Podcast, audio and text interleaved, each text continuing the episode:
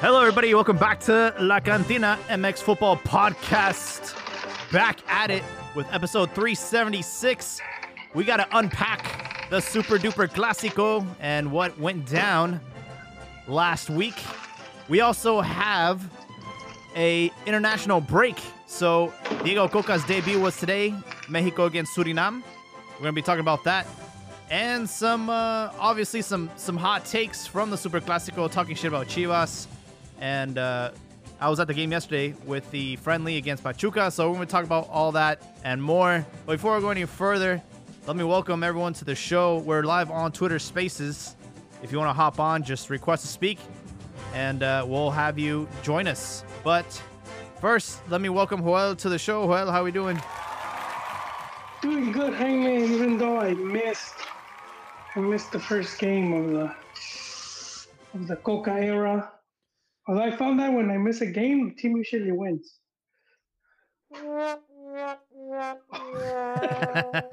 Damn. Okay.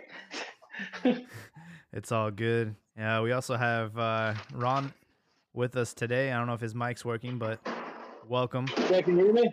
Yes, sir. Yes. Yes, yes. How, how's everybody doing? Uh, I watched the uh, the Nations League. You know,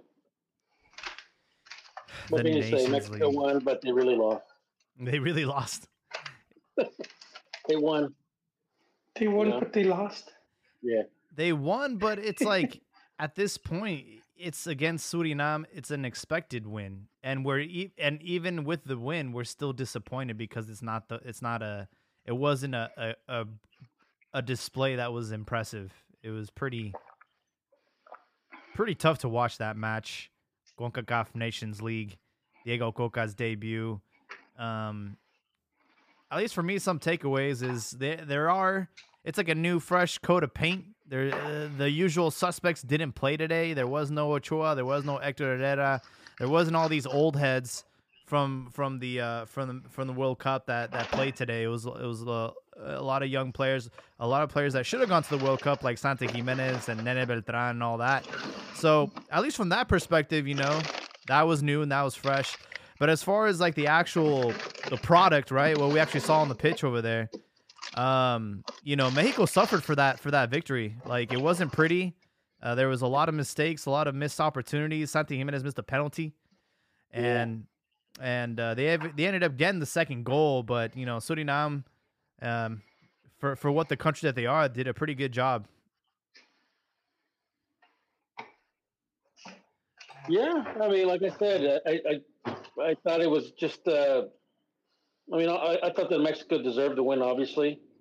Um, Suriname actually, you know, they had a couple good, you know, uh, couple good uh, chances at goal. And, and it's funny those chances usually come, you know, uh, usually at the, you know, at Mexico's uh, expense when they advance their lines too, you know, too much or without, you know, um, like I said, I, I, wasn't really impressed with Mexico. I, you know, it's it's more of the same. Um, I mean, hopefully, uh, hopefully Hokoka can find his style because I, like I said, I didn't really, you know, I mean, ba- based off, you know, we know how Cocca plays. You know, at least you know how he played with the uh, Atlas and stuff like that. hmm You know, more defensive. You know, but the team did, you know, t- did take more of an initiative. I think that was more so d- uh, on the doing of Suriname choosing to play more of the counter, as a, as opposed to you know Mexico uh, wielding more of their you know the tactical support, uh, support uh, you know being superior. Um, but but like I said, I just you know I, I think we need to give Cocca a couple more uh, more more games to see you know if he's going to impose his style at least what we've seen him do in Liga MX. Su- Yeah. Suriname just really quick. They're the are they still a colony of the Dutch? Yeah, I mean they they Right. they. Uh, I mean, yeah, I mean, I, I I read an article that like like I think what I think like nine or ten of their their their, their starters were uh, were playing in in uh, European leagues and stuff. So I mean that's that's always been the case. I mean, even you know Yeah. twenty years back, hmm you know, you always had teams like Trinidad and Tobago and Jamaica. you know, and a lot of the you know teams from the Caribbean having you know more than half of their players playing in Europe, whether it was the you know the, the, the championship or some you know second tier uh, league, you know, like in Greece or Turkey Yeah. or something like that. You know, I know, but but like, there's that connection, you know, and some of Yeah. them probably since they're younger, and I think that for I think for a while, the Dutch national team had actual players from Suriname or Suriname-born players. yeah, yeah, You know, I that's what they were talking about. You know, I like you know Oh, they the, the players, the players that you know that could have dressed for Suriname. You know, you know Bobby Seedorf, you know stuff Yeah. like that. Oh, I- I really? mean, it- yeah. Yeah, so I Uh, Bruma, we Edgar Davids too. What? yeah, see, so we look, we, we we we hear Suriname, and it's like, who the fuck are they? But at the same time, it's like, because they probably don't put too much stock in their national team, and you know the country, whatever they their Mhm. best athletes leave early on. But man, it's a place that's produced Yeah. some good talent and and just having that connection sometimes you do get like coaches that retired or that returned that return and now hit the so i mean it's not like they're just you know like like you'll have like turks and caicos and the players are like a panadero and a cab driver. And so yeah that's way different than like suriname that has this you know connection to to the Well- netherlands where well, the, the company, the company, the, the countries in the Caribbean that, that are part of the Commonwealth or still have ties to a European country, be it France, be it you know the the, the, the Netherlands, you know, it's easier yeah but like, like guadeloupe like you said right francis guadeloupe it's easier for but- them to play in those European leagues that because because of the, the, the, the passport issue than than than you know a Mexican trying to get you know Spanish or, or European citizenship you know uh, the, the passport you know which that's also why it, you know, that's and then like if you go back 20 years you know 20 years back I mean that's that's why you have you know uh, a team like Jamaica having more more uh, more players playing in Europe regardless if they, it was in the second division or you know yeah a or, lot of or third some third division or- players yeah, or a two tier team. I mean, that passport, you know, you know that, that passport is golden. I mean, it, it, it can really help you playing, uh, you know, across the pond. I have a question. Why are we playing against Suriname? They're in South America. They joined Uh, there's a few there's a few that should be in south america and they joined yeah, the French, French Guiana, and stuff like that. But CONMEBOL comprises of 10, 10 uh, federations. hmm Uh, the South Americans didn't really want them. Uh, those- They didn't want them, so Are they being basically- racist ron No, say it ron No. say it considered Caribbean because they have one third of the Caribbean. uh, so Al Pastor, we can't hear you. You sound like Yeah. um, Charlie Brown's ad- adults. Damn, you can't hear me? Damn, you step out. Yeah, it's uh, it's a muffled. But yeah. we'll be here when you're ready, man.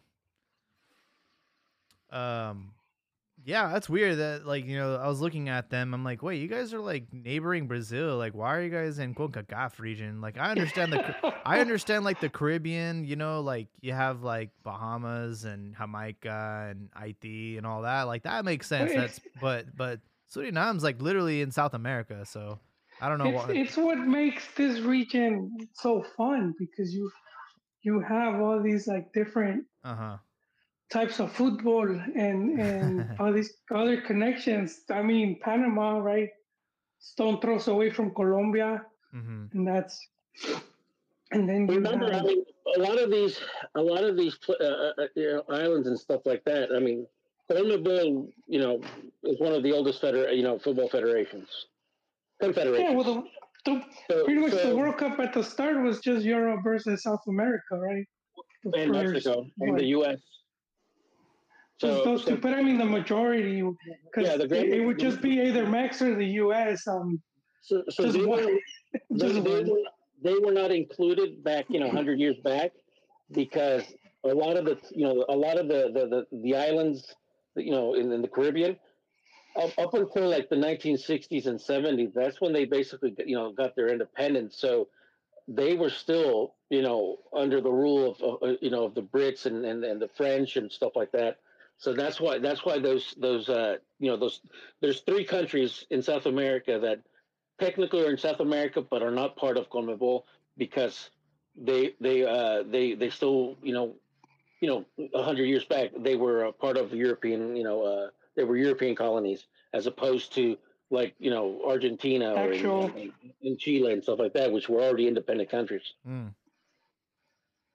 Okay. Yeah, super random, man. Um, no, I know, but but see, that's why sometimes, um, you know, especially sometimes even in Mex, they would kind of omit some of the stuff and then be throwing a fit. But you would have these really physically uh, strong and fast players from Trinidad, from Jamaica, Haiti, and a lot of them, like Ron said, playing in Europe, playing in damn. be it second, third division, you know, but they're playing. And and the way the game is now, it's very physical. So they would be giving X a hard time and and they would just be destroying uh, you know, the media would just be destroying Mex because they, you know, they're looking at the country just as you know, because it's like third world, and so it's like they should be able to just demolish this team. I will say, I mean, Mako looked funny. very slow, very slow. Or, or were those guys very fast? Those dudes are fast, bro. Jeez. I mean, I mean, 20 years ago, Mexico was beating with you know, very, you know, no problem. They were beating Panama six nothing, seven nothing. They were beating you know those Jamaicas three nothing, five nothing. The reggae Well, not boys. IT, not not IT around it. We're gonna have But, to I pull mean- up that but I mean, 74 like- footage when La I mean- Puente had like that Hogan hairdo. Yeah, I mean, but, like, If so, you like see- if you think about it, like the, the, the qualifiers leading up to Japan, Korea. I mean, they, they beat the crap out of Panama in us in, in the Aztec Stadium with like seven nothing, six nothing. The, Yeah. the game against Trinidad and Tobago, the one where like uh, uh, Elcock, uh, you know, broke. Uh, Ah, broke that, that yeah. was like you know that was cancel like I mean that was you know seven nothing or something like that, and so. Yeah, it's like I you mean, know, th- I just Ron, you know I- I don't I think those days are over, and I yeah, think a lot of but the, but, but Ron, but a Ron, re- really quick. Yeah. Even though those results did happen, they weren't the norm. It was Like, it they- was they- common. I mean, it was common. I mean, remember, I mean, j- i- i- it's it's like they. I think uh, I think a lot of the Mexican fans are still expecting those type of games where Mexico just demolishes them. Uh, But at Azteca, not they wouldn't go into, you know, Kingstown and or or any of these places and then, you know, do that ass whooping. At Azteca, yeah, they would. You know, it was like Gladiator. Those guys would walk in and see the Coliseum and and they'll be like impressed because they're used to playing in like some of their stadiums didn't even have stands um, or like high school looking stadiums but but in their homes they would they would always complicate it for Mex. They would. I mean, they would. I mean, and a lot of it had to do with just the the you know the uh the black you know the the the, the black arts. You know. Uh, I mean, like I mean, th- there were there were uh, I mean, uh, I mean places like Panama. I mean, they would they would on purpose, you know, play the game in, in, in a field that was just you know drenched. Like I, re- I mean, I remember uh, what was it? I think when Mexico was playing, if I'm not mistaken, Panama. Uh, you know, Mexico lost one nothing, and that's one of the games where, like, what's his name? Uh, uh, a, Club America player, the one that uh, what's his name, Lara, basically tore his ACL and stuff like that. So I mean, a lot of the times it, it was hard for Mexico to play because, I mean, just the just the conditions. I mean, forget like forget that the stands were you know made out of wood. It was just it, they were just tough tough conditions to play on. Um, so I mean, Hey, speaking about the conditions today, it was a uh, astroturf or not astroturf, but like you know, it was it was turf. It wasn't Yeah. actual grass, And uh, very early on, you saw some of the players just struggling with it, you know, because you're not supposed to play with like regular soccer cleats when you play on turf, especially that turf. It looked pretty long. You're supposed to play with like turf shoes, man, because you just get way too much grip. And where where on grass you would you know tear up the field and you know you'd be okay. No, on on turf your foot just gets caught on there, and it's like really bad for your knees. So I I just hate when when teams play on turf. Like it just injuries are always the thing. Yeah, I'm not a big fan of it either. Like what was that stadium that Michael used to always play and they always get injured? It was like it was Arizona. Uh, It was like artificial turf, man, and they always got injured there. Always, there was always one player. It's where uh, what's his name got injured, Gai- Gallito. I think that was Arizona, Yeah, but yeah, but I agree. It's just it's it's it's one game. Uh, they do play against Jamaica uh on Sunday, so you know, Yeah. and that I believe that one's at home, and by home I mean in Mexico. so uh, hopefully we'll get to see I don't know all alternative lineups, some other players that didn't get too many minutes today, and that, that's that's the issue with playing these games is that you know it's it's all it's always a damn if you do, damn if you don't. It's like if you beat them, you're supposed to. If you don't beat them, yeah. you're, you're, you're you're a loser. You know. Yeah. It's like Brazil, man. People want to see a show. They want to see Jogo Bonito. Well, I mean, forget that. It, it's it's just that, like you said, there's no, there's no, and and, and I get it. You know, uh, it- it's like it, it doesn't. These aren't real tests. Yeah. You know. No, I agree. We should be in CONMEBOL competing over there. It is what it is. Yeah. But uh everyone's talking shit about Acevedo and how he's the most, you know, scored goalkeeper so far in Liga MX and you know, it doesn't really uh, have a lot of confidence with him behind the goal, but honestly I think he did okay today. Uh really no one really stood out today. I will say though, we got to stop like putting uh like these these players on like for example Marcelo Flores when he debuted they gave him the ball to score the penalty kick and he it just he couldn't handle the moment missed and then today right you know you have Santiago Jimenez having a great time out there um in the Netherlands doing great for Feyenoord. And then today he takes the PK and just absolutely blows it. It's just like yo man just just have a dedicated PK taker left stop trying to make these players happen. Just you know, their time will come, but like with Santi Jimenez, man, that was a that was a big a big blooper. And uh yeah, just have someone that's dedicated to taking penalties and have them take them every single time.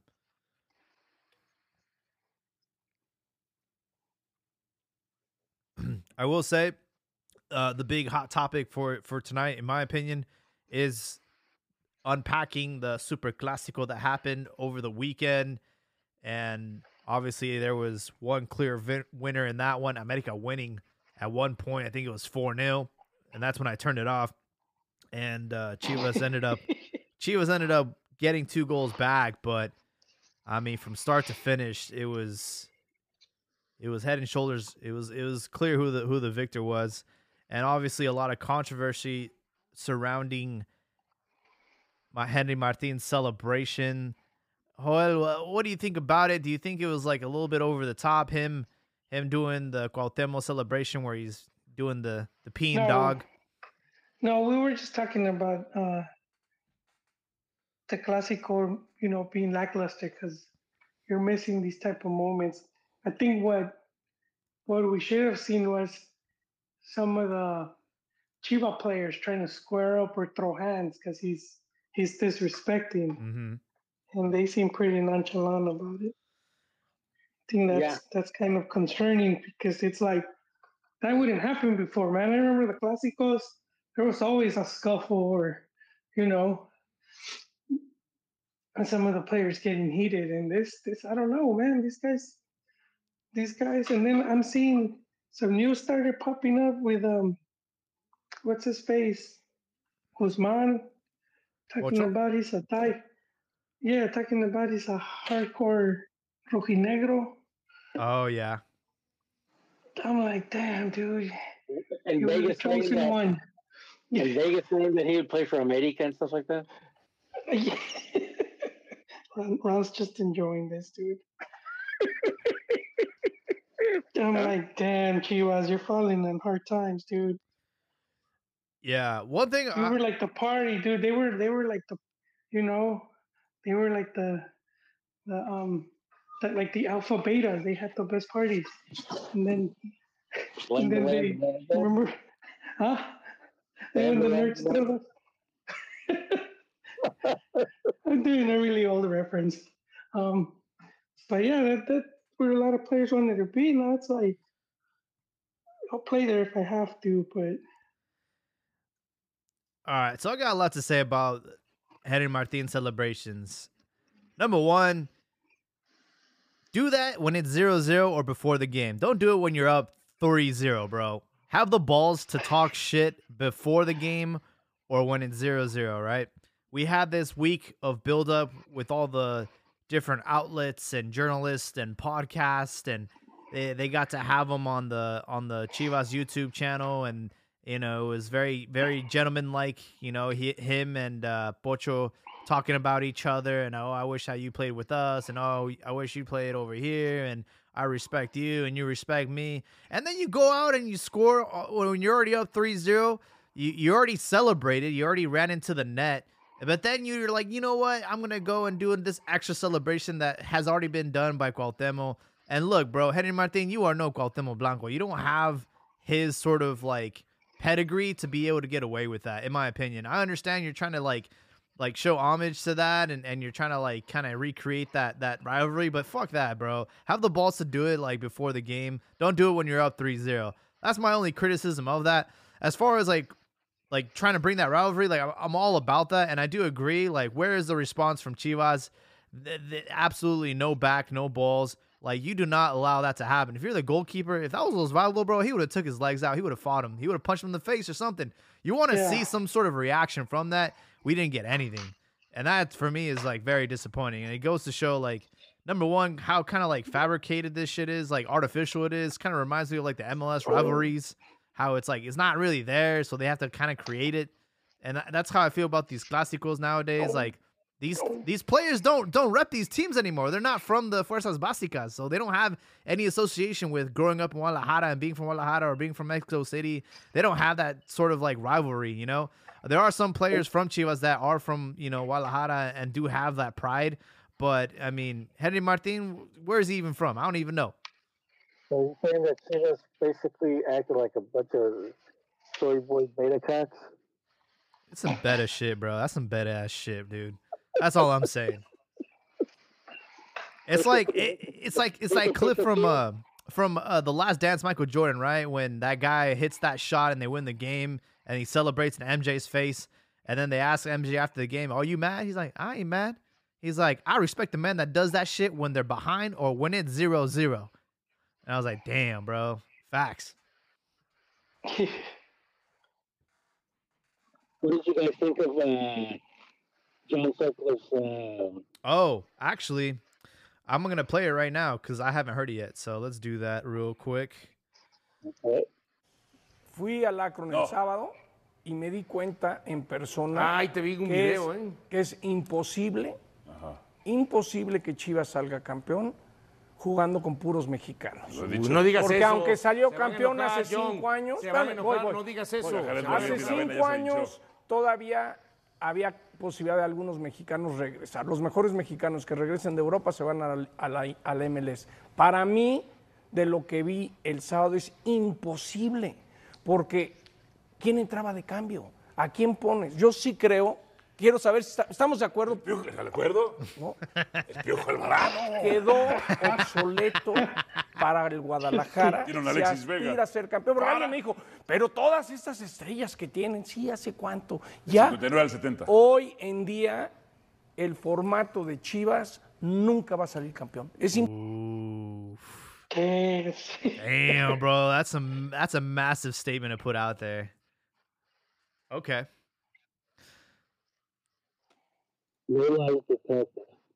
What was that? My mic work.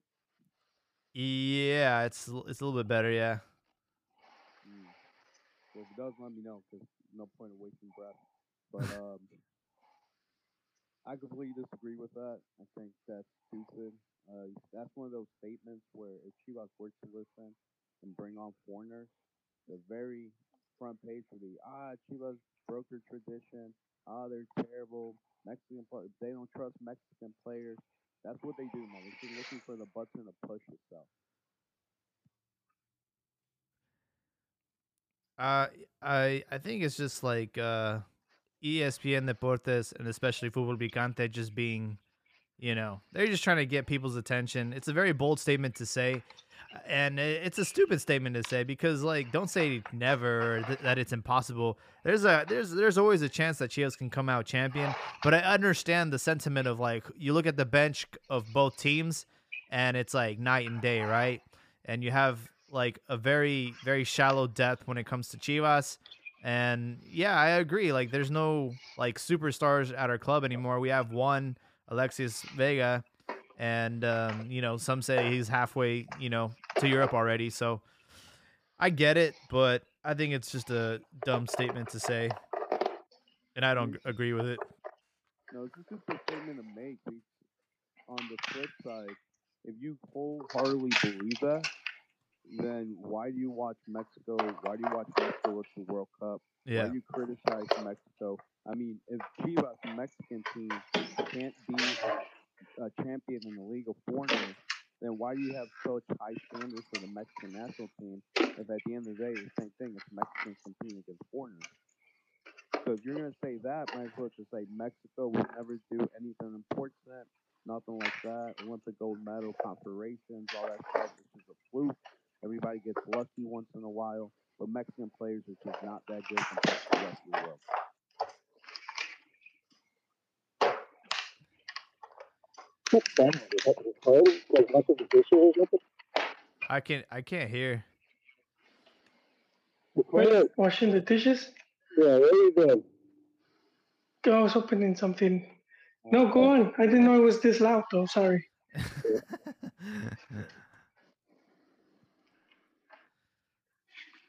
I uh, I I kind of I feel I, I kind of share his sentiment though. I mean, saying, saying, saying never is is uh I mean I don't I mean I, I don't know about never but what I I can see Chivas going on a Cruz Azul drought of, of going you know twenty something years and not winning anything uh, major. I mean just um, I mean, first and foremost, the league in general is having a hard time getting those those like bombas, those stars, you know, um, in general. So that's not that's that's that's like I, I you know that that kind of like and I've said this that the Mexican league right now is, is being devalued for, for a number of reasons. You know, just you know the the, the, the being able to watch it is a struggle. Mhm. Uh, you know, both in the U.S. and Mexico. Yep. Uh, a lot of, a lot of people feel that you know that you know there's also you got more competition because you know fans are able to watch more European leagues now and stuff like that, and and obviously MLS you know is also you know you know is creeping in there. Um, and they're also poaching, and they're also getting, you know, you know, able to, you know, because 20 years ago, MLS, you know, I, I always considered that it was basically a, a, a Central American Super League because I mean, the Pescadito Reeses and and the and the, and the, and the Cienfuegos and Cerritos. and it's like, and it's like, oh, okay, whatever. But it's, but now it seems that they're able to basically poach the players that Mexico was going after, like the Liga MX. So, and I know that doesn't affect Chivas because you know we're talking about foreigners, but uh, I mean that in itself, you know, you were able to attract, you know, a, a- better breed of, of, of athlete, you know, soccer player from from South America. Mhm. and that in itself basically you know elevated the league. And, and by doing so it also you know forced you know Chivas to basically get with the times. And I mean I mean like if you think about it Chivas back in you know 04 05 06 I mean they, they were stacked you know they, they they did well they won in 06 they had they had a hell of a run and in, in, in in in what's the name in the Libertadores. They played really well. That's a lot of canteranos, though. Yeah, it was a it was a combo. You know, it was a combination of of, of, of of both. You know, having good you know players from from their youth academies and also getting you know players. You know, uh, Yeah. you know, they being able to attract some of Mexico's best players. Now, again, I mean, they they'd rather go to MLS. That's that's pathetic. I mean, that's that really is pathetic when when you're losing players to to to teams like you know what's the name? Where did what Alan Toledo go to? I went to Oh. Kansas City.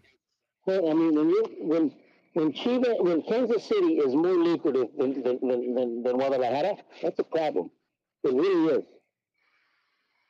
Well, you know, Chivas like to send their heroes through the back door. They've done it time and time again. And um, yeah, that's a Chivas issue. Um, they don't have the money to kind of uh, keep talent like like Pulido and Pizarro. I mean, But all those all those all those they players that they they that they won the championship with were all like it was like a lease. You know, it's like when you get a nice supercar, like a sports Yeah. car, but people are like, damn, and you're like, oh shit, man, like you're over here winning all these track races, and then and then one day you show up in uh in a Ford Pinto, you're like, hey dude, what happened to your car? Like, oh man, that was a lease, dog. I got that shit repoed. it was all a facade. yeah, bad, man. Well, no, that's the important thing. I mean, I hope main fans don't buy this lie, this bold statement. If, you look at before the Angelica Fuentes period, I think Chivas made nine out of eleven liguillas. They had a team, you know, with good amount of talent from like veteran players, experienced players, and a good combination of young players.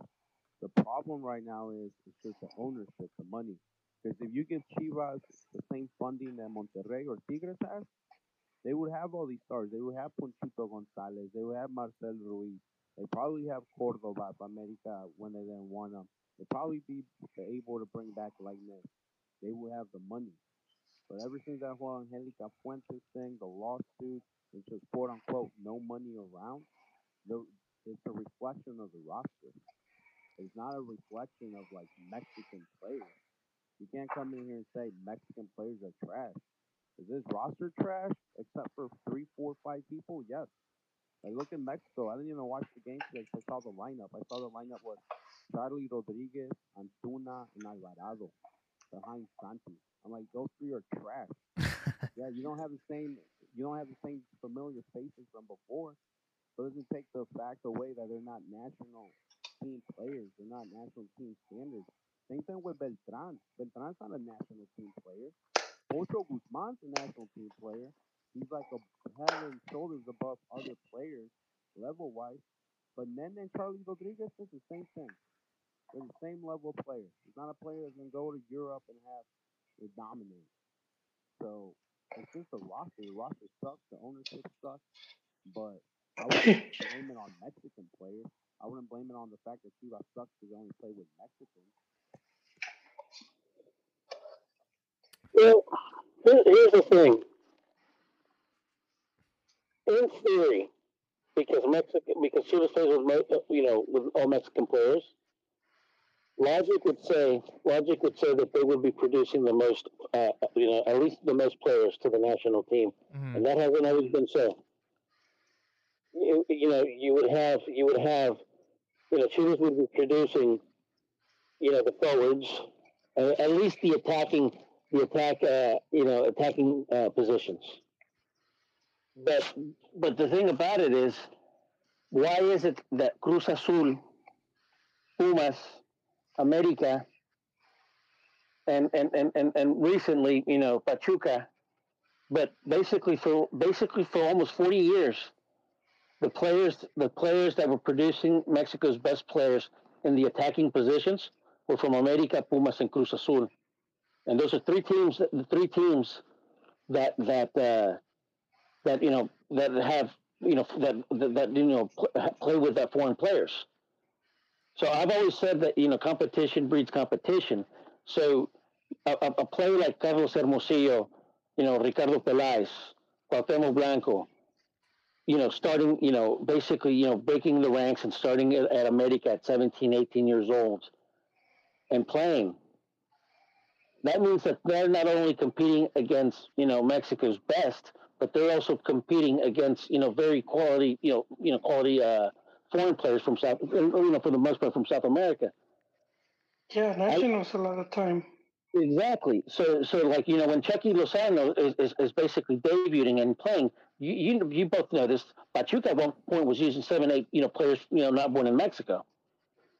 So, so, but so basically, Chucky is having to compete not only with the Mexicans, he's also having to compete with foreigners, hmm and that and that basically, you know, that that's basically building more character. And, and, and, and stuff like that. That's that's always been. I think that that's always been Chivas' problem is that that they, they think that just you know the laws of averages because they're, they're playing more Mexican players that they're going to produce more Mexican players, and that's not so. You you have to have a you have to have a, a system that foments you know more competition. And I'm not saying that to do that you have to you you have to abandon the tradition of of of, of you know you know foregoing. Uh, you know uh, the, the, the, the, the, you know the no you know no foreign policy. I mean, if you think about it, Bilbao, you know, there's three, there's there's been three teams in, in, in Spain that have never that have never been relegated. That's that's America. I'm sorry, not America. Uh, uh, Real Madrid, Barcelona, and and Bilbao. And Bilbao has a similar policy that Chivas has. You know, where they play. You know, you know, hmm Bilbao, Bilbao's actually more restricted if you think about it. They they they, they play just they, they only get played, yeah from a very small region of Spain, whereas Ah. Mexico has you know or Chivas can can basically pick from you know hundred you know 120 uh, million Mexicans. Well, actually and, half of it. yeah. and the Oh, ones uh, born in here. the U.S. Yeah. yeah. So, so I think it has to do more with with with you know Chivas, and, and it's something that you know that stems back even even during the Promotora era is that they didn't have they didn't they didn't have those mechanisms of, of, of basically fomenting an environment of competition because because like I said, there's no excuse for for for Chivas not producing more foreign uh, more you know attacking uh, position you know players from from attacking roles like the attacking midfielder, the fl- you know the wings, the forwards Mm. uh, o- over America and and, and, and and Pumas and Cruz Azul. but I think I think I honestly think that Sutcliffe is, is right, man. They're Chivas is going to be in trouble, and they're going to be in trouble for a long time. Well, they have been pretty much. It is. I mean, they like within the past ten years, how many times have they qualified to the World uh, to, to the Liguilla? to the World Cup. I, Not to the to, to the Li- to, to, the Liguilla. Very few. yeah, no, they they had missed up until Pelaez came in. They had missed four or five in a row. And Yeah. if you look at and if you look at their thing, they have gone stretches where they'll miss two, three in a row. They'll qualify, then they'll qualify like twice, and then they'll miss out. Like, and it got to the point where it got normalized because um you know and i kept i kept this was like one of my discussions with with Chi hermanos because i would say the club's big in his historically it's a big club but results they're more of a mid-table team They are.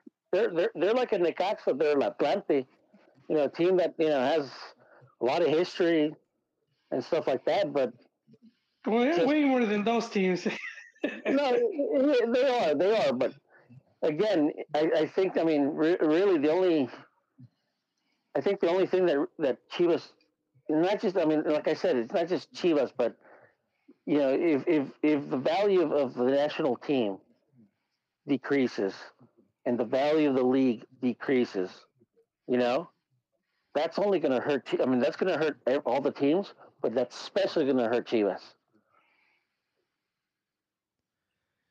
yeah Oh, no man. it's it's this team i agree that that's been lacking where they haven't been able to to have more competitive squads it became difficult for them especially as some of these smaller teams became stronger like the pachucas the santos um, and then the with two Monterrey's and all of these teams now meant less players from Chivas to choose from because now it's like a Monterrey could pay you double or or just way more, and so then that that you started seeing Chivas not um, not being able to hold on to to some of their better players, and so that and and I I guess from like the Fernando Shorts and I don't think they need foreigners, but but when the league went to more foreigners,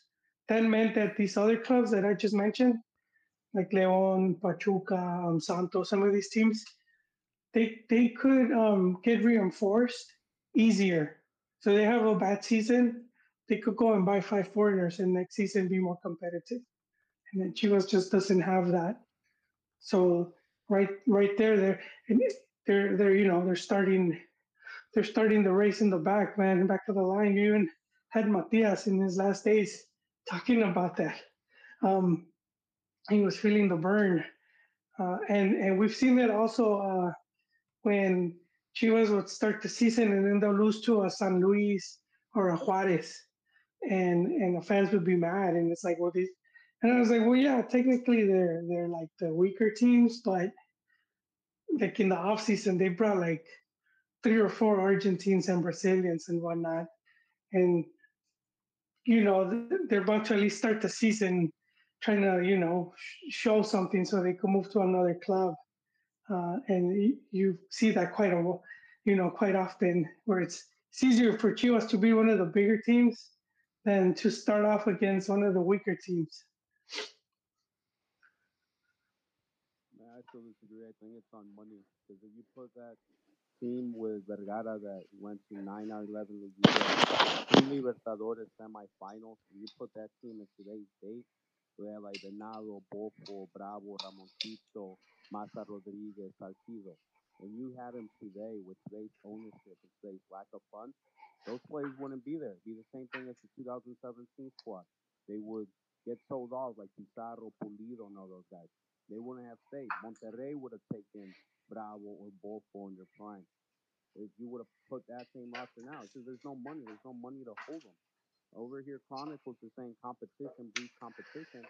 Exactly. You don't have a quality roster to breed competition, so there's no money. There's not the same thing in America where there's quality players, where one guy can come up and feed off that, where in Chivas you're feeding off a bunch of bums. How are you going to grow? That's why Zendejas said Chivas was a bum because he was surrounded by bums. And he goes to America and there's quality players there, and they take that pressure off him. That's why when Chivas same thing, back with Vergara, that's why Salcido, who never played second, third division or whatever, like barely like for a year, he can come onto a team and like adapt and learn real quick because he was surrounded by ballers. Because that, that's what they were. Medina, Ramoncito, Bravo, Bofo, in their time, they were ballers and the results say it. Nine out of 11 liguillas, back-to-back semifinals in Libertadores. Those are Mexicans balling out nationally and international level. Current ownership just doesn't have any money. It's not even the Well, they- they- Juarez bring six, seven players. Okay, that's fine. But Chivas can't even keep a quality player when they have one. I mean, they have money. They just don't. They just don't have more to money. buy 'em back. They, just don't have enough money to compete with the top five. You know, if we look at the top five, like spenders, Tigres, Monterrey, Cruz Azul, America. There's no money. That's what I'm saying. No, but there is money. They're just like not like, not enough. We wouldn't be having this conversation of Chivas can't compete with Mexicans. If there was that money the top teams have, we wouldn't be having this conversation. Well, because see, this is the other thing. There's less Mexicans playing.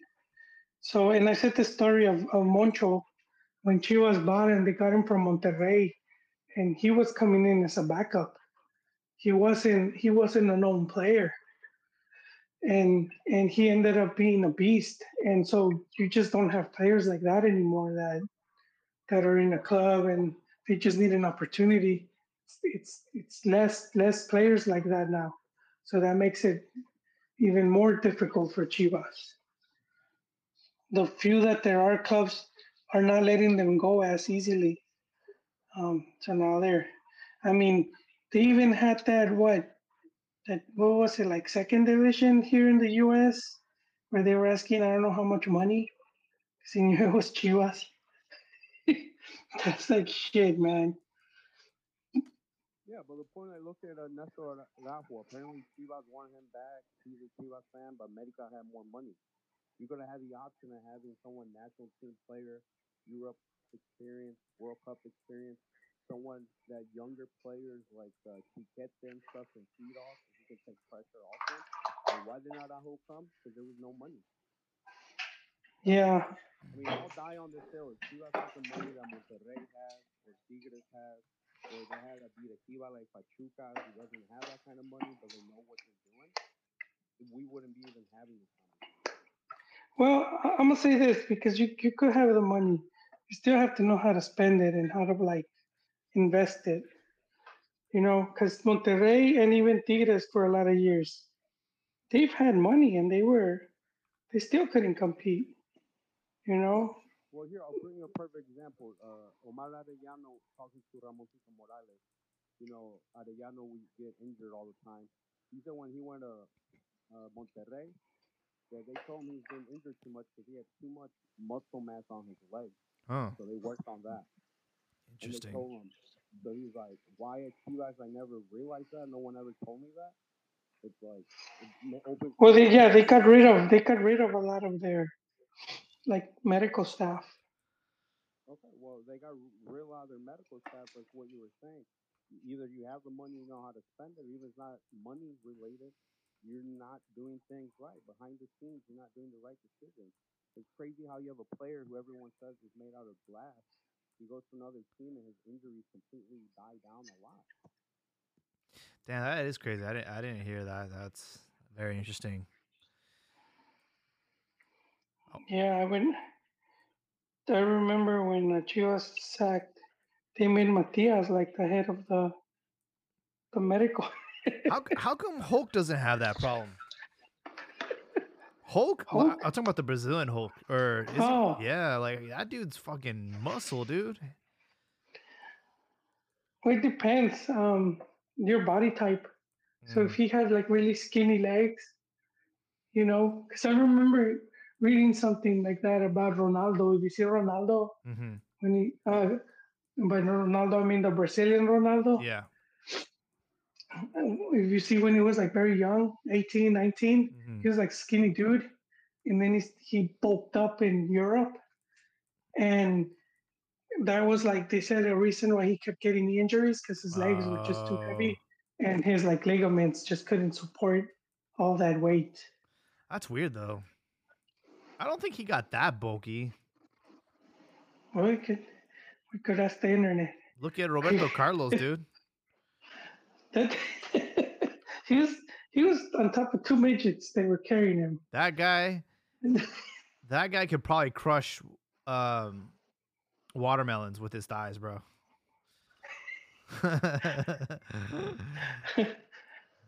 no, again, his body types because there's all Yeah. different body types. He he could have just had that the muscle mass on him or the the body You for know that. what? You know, I have a theory that maybe that's why Neymar gets injured all the time. If you look at Neymar, dude, that guy was skinny as a twig when he was at Santos, yeah. Well, I mean, yeah, that's that's and now he's like always injured.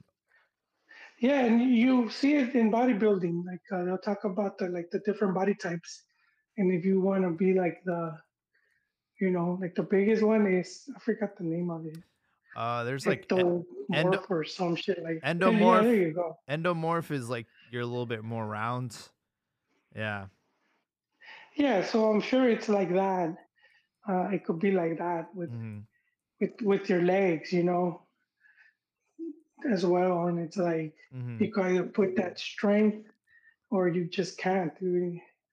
But I mean, it didn't used to be a thing. Like you see soccer players from from yesteryear, you know. It just in the recent years when they became very physical, so now everyone was juicing up or doing doing something like Messi, right? He was getting the HGH. Yeah. human growth hormones, or else he would have been like five two, and he he would have been playing with Flores in the Arsenal under twenties. So there was a friendly yesterday. Obviously, clubs like to stay busy during international breaks. Over here in San Jose, I was lucky enough to be in attendance uh, covering the match, and uh, Chivas uh, started out with a 1-0 lead thanks to Pollo Briseño, who celebrated like a madman. It was a friendly man, but this guy celebrated like like he had just won the World Cup. And then uh, Pachuca got a, a soft call, PK call. The game gets tied up. And then it kind of looked like the game was going to end that way. A lot of substitutions, obviously, with friendlies. You know, the coach wants to give everybody a run. And uh, yeah, they, they made a lot of changes. But in the end, uh, Pachuca got the game winning goal. Seemed like the goalkeeper could have done a little bit more with it. Rangel, he was the starter yesterday and uh, another loss for Fupao. And you know, a lot of the fans they were talking shit to Pocho. He he didn't start the game. He was he was in the sidelines. He was warming up, and all the fans were just like, "Hey." He, he, they were just like screaming at him, like "Go get a beer, go get some drugs." Like you know, they were like mad at him. You know, they were talking shit about him. They're just uh, unhappy with how the Clásico went down and losing at home 4 2. It was a bit embarrassing defeat. And you have another Clásico coming up against Atlas. So, you know, you want to see a reaction from Chivas. And obviously, not a lot of confidence when, when you're losing matches uh, like yesterday.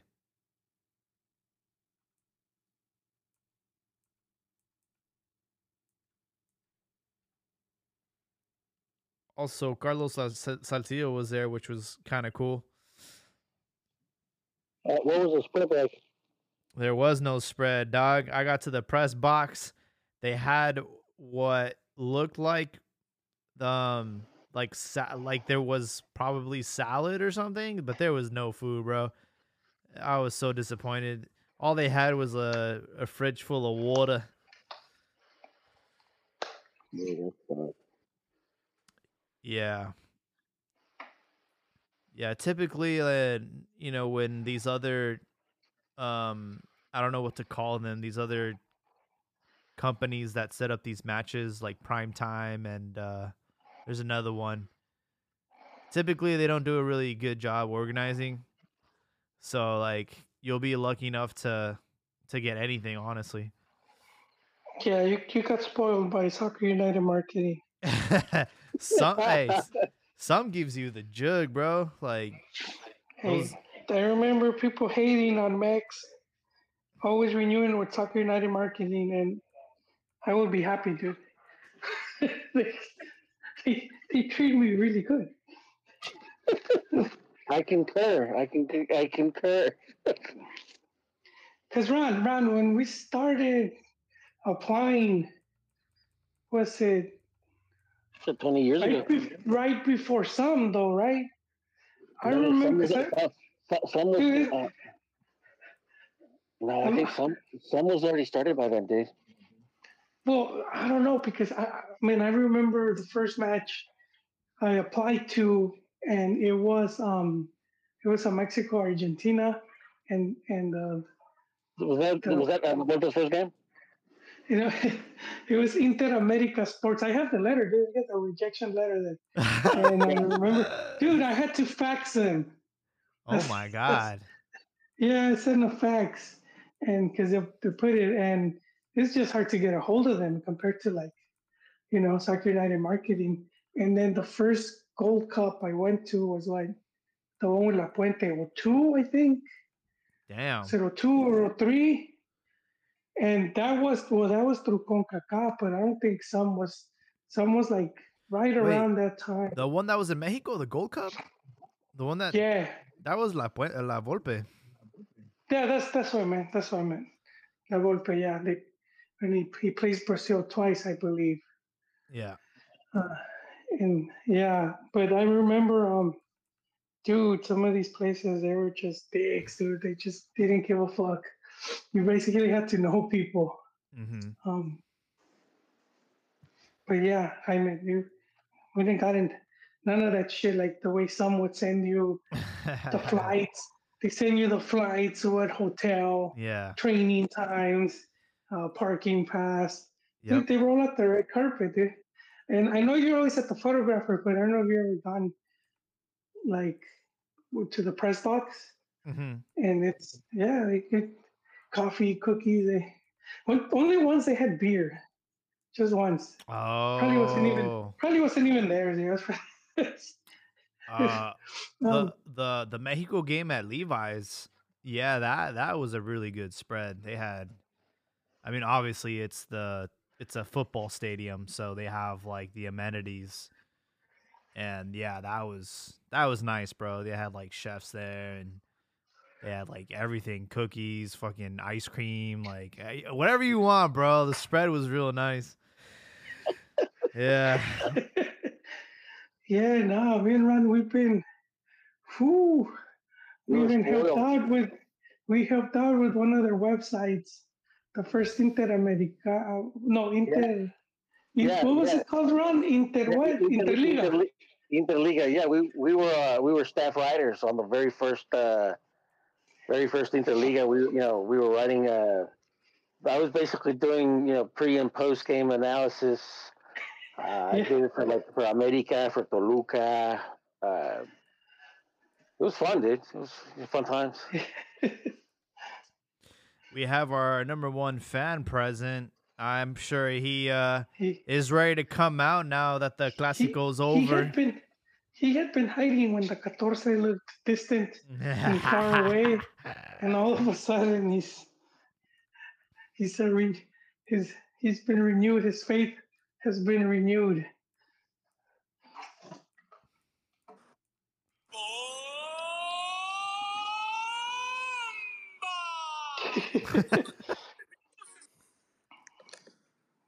Buenas noches. Buenas noches. Look who suddenly has something to say. You weren't here for the for the preview, but you're here for the aftermath after uh you know, you have the the result in your favor. But glad you're back. Thank thank you very much. I know the optics look bad. I I was I was out of town, but after I still got I can't even speak right now. I still got a stiffy from Saturday, man. there's not much blood in in your head For sure, for sure. But one thing I do gotta say, this crying and whining about about Henry doing that dance, man, that, that was a masterpiece to me. It was like Mona Lisa, a Francisco Goya painting, or the Thinker. but but this one, we're gonna call it instead of the Thinker, we're gonna call it the Pisser because that's what he did on Chiv on Chivas. And I I listened to the show last week about uh and by the way, I love the build up to the to this game. Not not the to the to the end of crap and the one of the and the and the Chivas thing collaboration. I think that was just it was that made me that made me nauseous honestly but uh but the espn and the fox sports the it goes to show you why america is the biggest team in the world because no other team chivas is coddled like like to the next level. Like it's crazy how coddled these guys are. You go you go on uh, on on picante and everyone has the same t- the same take. Because this was crazy to me. Everyone had chivas as a favorite Yeah, I mean, based on you know results in the league uh, up to that point, Chivas were above America in the in the table, and they had looked lively. Obviously, the loss against Puebla sort of soured everything. But yeah, going up, going into the match, yeah, and then you're at home too. Yeah, yeah, it made sense. no way man I, you, you guys were lucky i didn't call last week because I, I predicted this i predicted this porking i expected 5-0 we got 4-2 because chivas they, they got help all season long man the Chi- the chivar was noticeable like crazy the Tijuana game, the Juarez game, all, and uh, what what other game? The I'm forgetting what other game, but but I like the con, the comparing. Monterrey. Oh, there you go, Monterrey.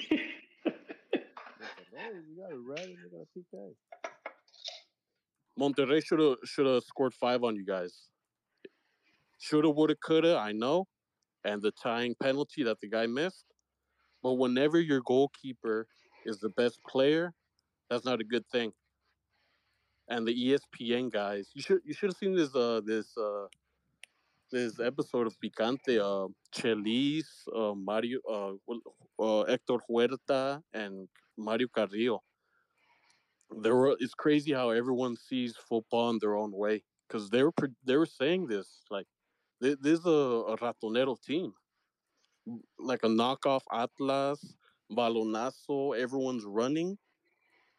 But Mhm. like um this At- this chivas team this style everyone's praising this style but this entire time they're playing i'm thinking the you know these guys are drunks you know they're bums and they're- they're- not gonna- they're not going to be able to keep this this uh this pace and style of play all season long. Even uh Valencia, he's on Fox uh, Fox Sports now. He Yeah. even said it after the first game. He's like, I don't know how long these guys are going to last with this style. But but um I, I w- I will say that you know it did catch up with them as far as Chivas. Uh, Eventually, they were going to get tested, and and th- they were they were tested and exposed. I think they left Henry Martin and Cabecita alone way too often in Dude, that, in that match. Cabecita has been a headache for Chivas since Yeah, but they just did a terrible. always- They did. A t- they had no scheme against him, no strategy against him, and it was obvious in the in the first goal, man, that he was just like left wide open. And I and I think for me, it's like, all right, I want to see how they respond and how they react. That's kind of been like the biggest criticism with coaches in the past, with Dick Chain, with Vuce, maybe even Tena. It's like uh, the reaction's not there. Like not after the game, not oh let's reflect on this loss. No, being able to make those adjustments in real time. And I'm I'm really disappointed with Bao just having absolutely no response to the onslaught. And you know, I think that's the difference between like a good coach and and a and a world class coach or a great coach. Kind of like what happened in Mexico against Holland. You know, for sure, for sure. But I, everyone's focused on on the golazos el cabezota made because he's not the cabecita anymore. He's a cabezota. he's big head.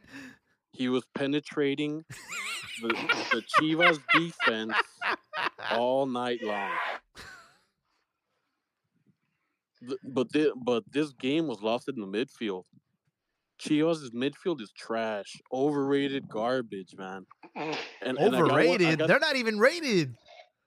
Oh, you should have listened to the build-up, man. Pocho Guzman, he's uh, he's freaking uh, what's that? Um, he's Toto or Totti, whatever that Italian guy's name is. Francesco, Francesco Totti, Totti. one of my favorite players. Yep. Look, uh, and that guy was talking way too much before the game. I don't know if it was he didn't take his pr- uh, his uh, pregame eight ball. I don't know if it was the roid Damn. rage. He- He's not Pocho Guzman. He's Chochos Guzman. oh my Th- this god. guy's very overrated. He he shouldn't even be starting for Mexico. He's super slow. That's why Tata didn't like him, and that's why Cocca doesn't like him. Oh shit. He only shined at Pachuca because he was like like Al, Al uh, I don't know is it Al Pastor or Habibi? What is it now? Lo que tú quieras, baby. Como sea, pero América's tu papi. Whenever whenever I see a Cruz Azul fan, that's my son. Whenever I see a Pumas fan, I don't even acknowledge them. And, and Chivas, that's like my gender fluid daughter, man. I just Damn. Oh, All- shit. no, uh, I tagged you in that tweet, bro. That shit had me rolling. That video The video. novela tweet. Yeah, that shit was hella funny, dude. Yeah, that shit was hilarious. Or like the kid, like the mom's like, "No, she, that's not my son," and then, yeah, dude, The whoever. Tigres, the Tigres had me dead, man. When Tigres comes out, and he's like, "I'm your son too," and then you see Monterrey in the back. oh, you're my son. Isn't that like a parody though? Not like a real telenovela? I don't know. I just thought it was. I, I got the sound bite. I don't have like the the video of. You guys can't see it, but I got the sound bite. Shit's hella funny. Eso es mentira. Yo no tengo ningún hijo. ¿Y yo qué soy? Está bien. Sí tengo hijo. Pero solo es uno.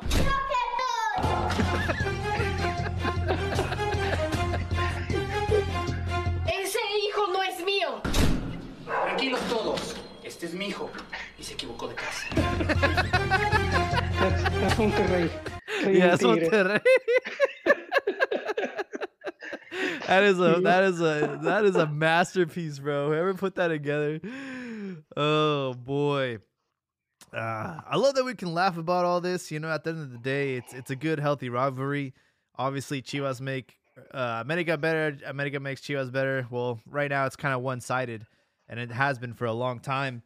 But I think both teams will end up in Liguilla. Obviously, some adjustments need to be made on on the Chivas side of things, and you know, like what uh, Sutcliffe said, you know, it's like you look at the bench, it's like there's there's no one there. So we'll see if there will be some reinforcements maybe in the summertime.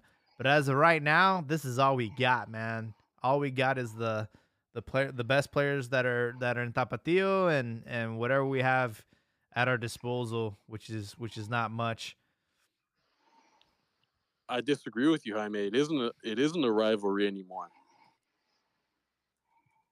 No, And, uh, you, you guys were talking about in the last show. You were uh, Mhm. mentioning why the Clásico wasn't it, didn't- it no it didn't have that much attention attention or or uh, or no one was really feeling it anymore. You know, mm-hmm. and you Yeah, guys player. yeah, you guys made some great points about the America side, but that was always known about the foreigners and all that. Even though America doesn't get credit for the canteranos it does produce, but No, but I, I would say in, in the past, uh, you would see some of the foreigners that were like all in, like Reynoso and Brailovsky, Mm. yeah. uh, Bam Bam Sam- Zamorano. But but what I wanted to say, you guys are right about the, the points of why it isn't a Clásico anymore, why there's Mhm. that much attention on it anymore. yeah. But but what I disagree is what you guys should have said is the per- who has the more blame, and Oh. it's Chivas, and it's Chivas compared is ninety Chivas, ten percent America, because America, you can say what you want, has won a title in, in four uh, four tournaments or five or whatever, but America is always in always pushing through in the in the liguilla, always fighting, and Chivas. Thank God for the repechaje because you guys wouldn't. where would you guys be? no, I mean I I don't disagree with that. It's it you have like America has nothing to nothing to do in this. This is all Chivas' fault as far as like why the why it's not a super classical anymore. It's because they just haven't been able to hold in their you know their end of the bargain. They haven't been able to to level up, and that's just like that's a front that's a front end issue. You know, so eh, you know America's doing shit with or without us. Like that's that's definitely not an issue. It's it's more on the Chivas to blame. Yeah, it was similar with with Atlas, you know, all those years that they were just sucking it up. And it did lose Clásico Tapatio did lose some, you know, some sauce for a while because Atlas was always like bums. They had one good nobody really cared that much. Man, man, I'm really disappointed in Jaime, man. Why? Because in the you were condoning cheating in the last podcast Which one? about the Reynoso handball. Oh yeah, that, that was great, man. That's one of the most. Um, That's one of the best. That's like what the ones that you got away with. You're like, ah, I got away with that. You know, it's like when OJ killed those people. He's like, I got away with it. You know, Damn. Wow. that's if the that's glove doesn't fit, you cannot commit. yeah, dude. I know, and that that wouldn't have happened in in today's modern game, unfortunately. But um, yeah, it was a great. It was one of the best classicals ever, man.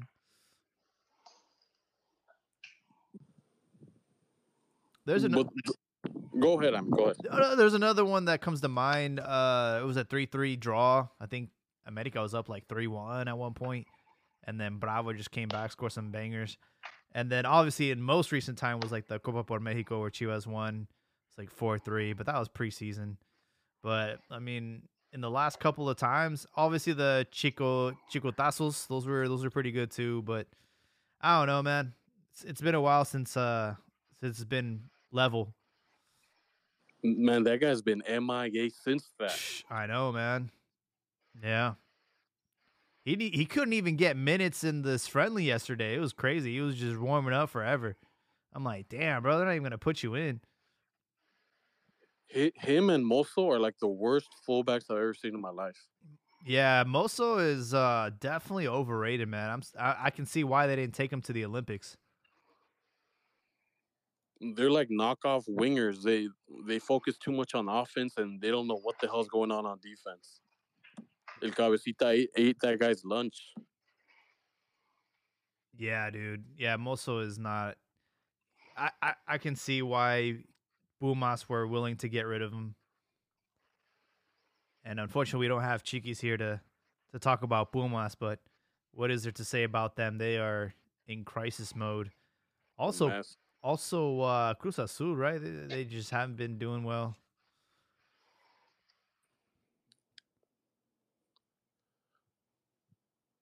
Man, whenever America plays those guys in in the Liguilla, I don't even worry. I know that I don't, I don't even watch the game because I know it's gonna be an automatic W. yeah, man, it's it's crazy right now. We have Hey- the hey, but I, I wanted to ask you something, Jaime, about the because the something interesting that that that uh, that dork Sutcliffe said aside from that uh about Chivas not not being able to win a title, which I agree with, by the way. But he was mentioning something about the Chivas stadium that he went there on to, on Saturday to see the Mhm. Clásico, yeah. and I remember you uh, I remember you went uh in the last tournament, right? Yes, I did. Yeah. and he was mentioning that that the Chivas monitor it wouldn't play anything. Yeah. I mean the the big the jumbo screen or whatever you yeah, want. they don't. Mm-hmm. But what's up with that? I don't know. It pisses me off, right? So I went to go see Chivas versus Leon. Alexis had one of the craziest goals ever, and it was ruled offside. And they refused to play anything on the screen, so I had no context as to like. At first, I didn't even know what, what happened. I thought we were all celebrating the goal, right? So I'm not sure what's going on. I don't know why they refused to show it on the screen. Maybe they're scared of like a reaction from the fans. Maybe getting Does the screen work? it works. They just refuse to play, uh, you know, the replays on that. So I don't know, man. A little sussy, sussy vaca. He was saying that they were only showing Chivas TV adverts. Sounds about right. Yeah, yeah. I'm also not a big fan of the chente grito like every two seconds. Like, all right, man, we get it. Oh, that's overkill. Yeah. It What about the horn? they don't have a horn anymore. That's They- uh that's Wait. uh, Atlas, no? Atlas have the horn. No, Chivas. No, you're you're thinking their baseball thing. Oh, you're talking they about? do have a horn. Are you talking about They- before the they- game? Yep. Oh, that Didn't they big, that big ass. blow con- on that? Yeah, that, the conch shell, the, the magic conch shell, bro.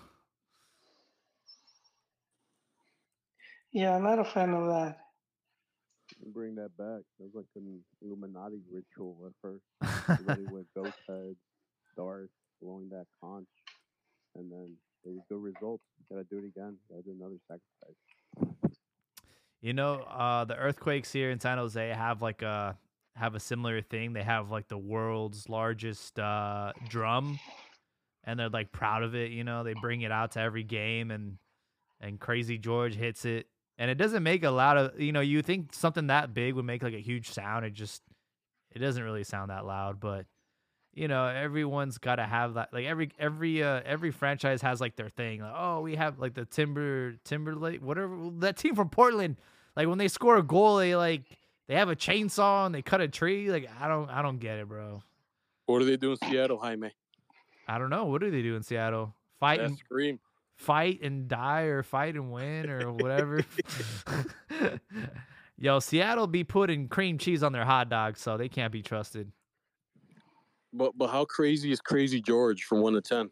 Uh, you know what? I think he's pretty crazy for supporting a a club like from like the 70s, dog. Like this dude's been doing it for for longer than I've been alive and he's been through the ups and downs of obviously the team being disassembled, being sent to Houston and even before that like when there was no league for a long time. So the fact that he's still alive and kicking and and willing to put up with this team that really hasn't done anything uh, except for the time they they won a couple titles. Um, yeah, dude, that guy he goes to every single game and he's got like he- he's got his thing. He gets the crowd going. I wonder how much they pay him, man. I- I'd be curious, dude. Like if I could be that guy for Chivas, bro, and just do that for a living, that'd be fucking awesome. Just like go to every single game and hype up the crowd, just be a hype man. And, and just be able to live off of that. Fuck yeah, dude. I'd even dress up like Chiva Loco, man. The guy I don't even know if they still have Chiva Loco anymore. The Chivas Caramelo. Oh God! Oh, we haven't even talked about Caramelo, man. Everyone's like looking at someone to blame, right? So Mexico losing to Japan in the World Baseball Classic, he was obviously there in attendance, and uh, they just like to blame all the hate on on him, like just because he has the money to go to these events. And then obviously, uh, in today's game, he was there too. So this dude's everywhere. But I I will say, I think he's like worn out his welcome. I think, you know.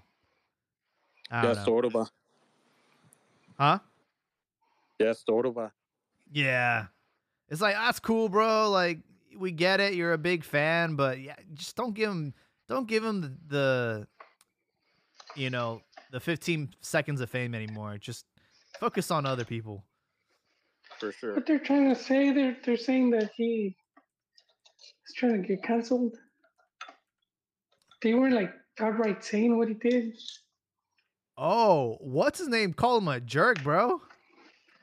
No, there was more to that. Este el, el otro, el que dije antes, el uh, ¿cómo se llama? Schwartz. Remember shorts? Yeah, but he wouldn't say like they asked him, and he's like, "Do your research." Yeah, he's like, do your research. I'm like, man, why you gotta Or say it like that? Patan or something like that. Huh? Something like a patan or something like that. I think if we were to research into like where he gets his money from, you know, it would probably under- get a better understanding of who this dude is. Well, I mean, he's been made as a scapegoat, but he's been like Salt Bae. Remember Argentina won the World Cup? Oh, Salt to get all the Bay. He's been like that because when Mexico beat Puerto Rico in the baseball game, he was the same thing. He was trying to get the, near the families of the players. Oh like, be part God. of the picture and shit. So it's gotten to the point where people are like, "All right, man, you went from being like a fan to like the attention has to be about you, like you." So Yeah. other and you combine. Oh, so he looks for the results, camera now. yeah, so you combine it with bad results, fans are gonna be pissed at somebody, so he's the perfect target. So he's not helping his case either. Yeah, I think we should not encourage that kind of behavior. Which is fine. You can be a fan of the game, but when you try to make the game bigger than you know, when you try to be bigger than the game, it's like, all right, man, it's time to time to step down. Yeah, like Chiquimarco, instead of being a ref, he's trying to be like the main attraction in the game. Fucking asshole, hated that guy. Well, Yeah. that guy they started like like like right right, especially now when you have like the so-called influencers, Yeah. and he was one of those dudes invited to Qatar. Who Caramelo? Yeah. Yeah. Yeah. And so it's like, and then supposedly they were inviting influencers. And so it's like they will probably pay him so he could go to events and sort of like promote. I don't know his social media, but this would be true, especially if you have like large followings. So at this point, you're just like selling your image. Yeah. No, yeah, for sure, man. I think every country has like their like their super fan, right? They talk about it like in the NBA and all that, like that Mavericks fan or something. One of those crazy fans that like they gave him like a championship ring when they won and shit. I'm like, God damn, bro, like that's crazy. But um yeah, it's it's like becoming a thing now, right? So that's kind of like the only thing I'm not looking forward to with this World Cup being in the United States. Like, you're just gonna see a bunch of people that do not give a fuck about soccer, can't even name a player. They're gonna try and be right there, trying to get all the attention and, and probably getting VIP treatment. But It is what it is, man. Hey, uh, I, w- I wanted to bring something up. Uh, you guys uh, were talking about in the last podcast, if it's okay. Yeah. You guys were mentioning the like, like, like I always say, you guys had some great points, but also some bad ones, and that's what I like to focus on the bad ones. I'm all for it, dude.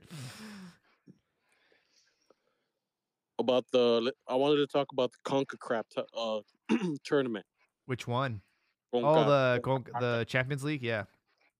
if you can call it that Champions League. Like, what's the point of having this shitty tournament? For like, why is Mexico worried about playing this crap instead of Libertadores? And I and I don't want to hear the logistics excuse anymore because we just had Mexico play Suriname today, Yep. and they're on top of Brazil.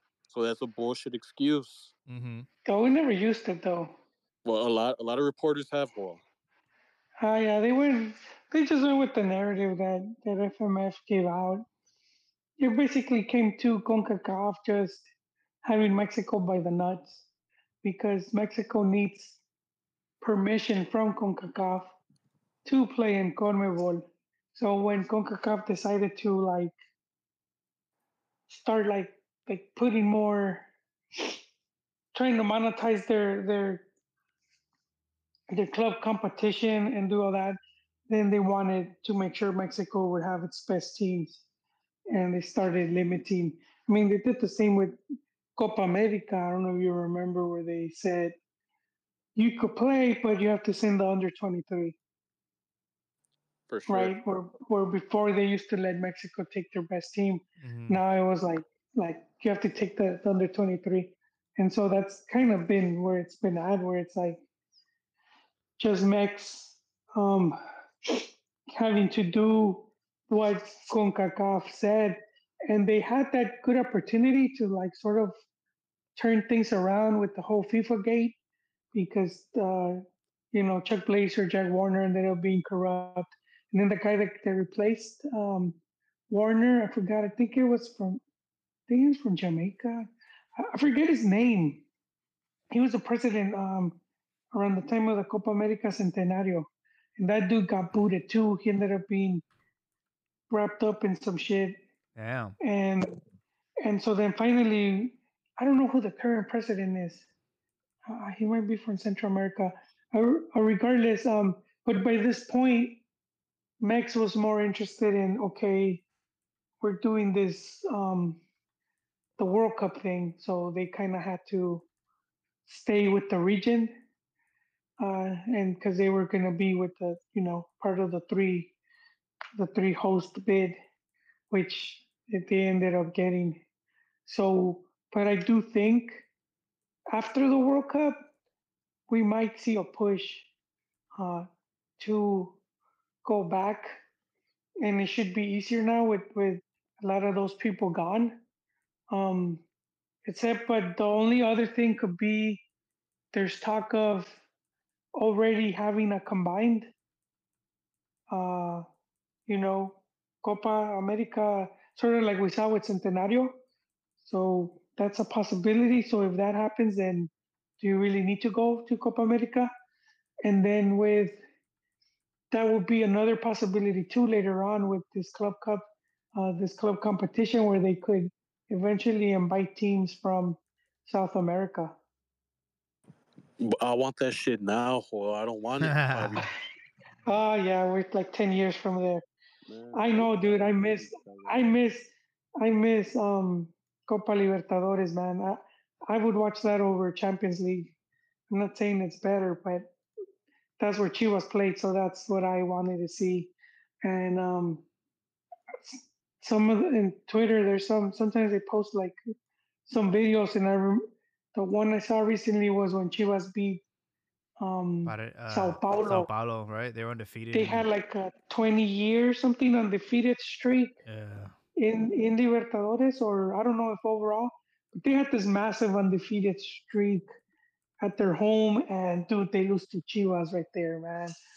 And uh, it's a great game. I, I remember watching that game, and just just other matches that were really fun to watch. And I, I would even see the, I would even like I remember watching um some of the Atlas games when they had La Volpe and they had the you know that really good team, Good and then yeah, and then the the Cruz Azul team, dude, when they when they had Cardoso, they they they picked up Cardoso as uh because because I, I like this about Libertadores, you could get what is it like three players, like once the like the final start, they let you pick up three players, and I remember um Cruz Azul picking up Cardoso. Cardoso, man, that was crazy. And that was a really good team to watch, man. I, um, the only thing I, I got disappointed in the final that they left. Um, oh, it was also called El Russo. Was it Adomaitis? Right? You guys remember that player? No. Ron is Ron still here?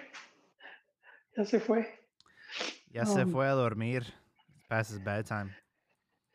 Yeah, they leave him on the bench, but I remember like wondering why the guy didn't get played. I don't know if he was injured. He was a really good player. Um, our resident Cruz Azul fan was isn't here today either, man. Uh, he would have been helped. Yeah. Pretty sure it was Adomaitis. He's um, but yeah, dude, I, I love Libertadores. It, it does suck not to have that because, but And you look at I'm- it now, and it's just like I don't know, man. I can't watch it like without any Well, I incentive. I know Yeah, there's, would I know it's still for the next competitive, but it's not like it's not the same when your team's not in there. I would wait, even, wait, what happened? I would even watch it if like it wasn't even like if Chivas weren't in there, I would still watch it if it was like any other team in Liga MX. I saw some games like way, way back. I don't know if you guys remember um, Telemundo, but before they didn't really have rights to the Mex League. I think they only had like Celaya, and I think that was just for Saturday. But on Sunday they used to do like a match of the week, and a lot of times they would play like Libertadores games, like really good ones, and it was like random ones. And I used to love watching those. I saw one where their penalty went to like they were they were shooting penalties and each side shot like they must have shot like over twelve penalties each, man. It was just it's just never ending, dude. Had a Higuita in there. Um but yeah, I I saw what one of the first games I saw was um was River Plate America de Cali and they had um Hernan Crespo and that was his last game right there um, with River Plate when they Oh, win. wow. Yeah, and it's crazy back then just from the the talent they had, like River Plate going back all those years because they already had the Colombian Angel Speaking about River just Plate, to replace that dude. Yeah, there was a tweet about oh uh, name you know Mexican players that played abroad that were handed the number 10 jersey and there was a photo of Aspe wearing the number 10 at River Plate. I didn't even know he went there. yeah, it was on loan. That's why it was like kind of doomed to fail.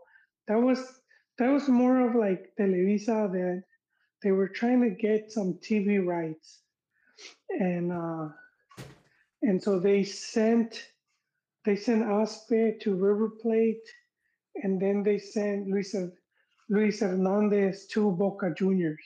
Oh, they were the, in the league at the same time? No, no, different years. Oh, okay. Uh, Aspe was like 95, 96. And then Luis Hernandez was like, I don't know if it was around the, like the late 90s. I would have I- guessed it was- around. you I'll know, look it up the now. Best, the best thing that came out of that was uh, Hernandez scoring a goal off of Maradona pass.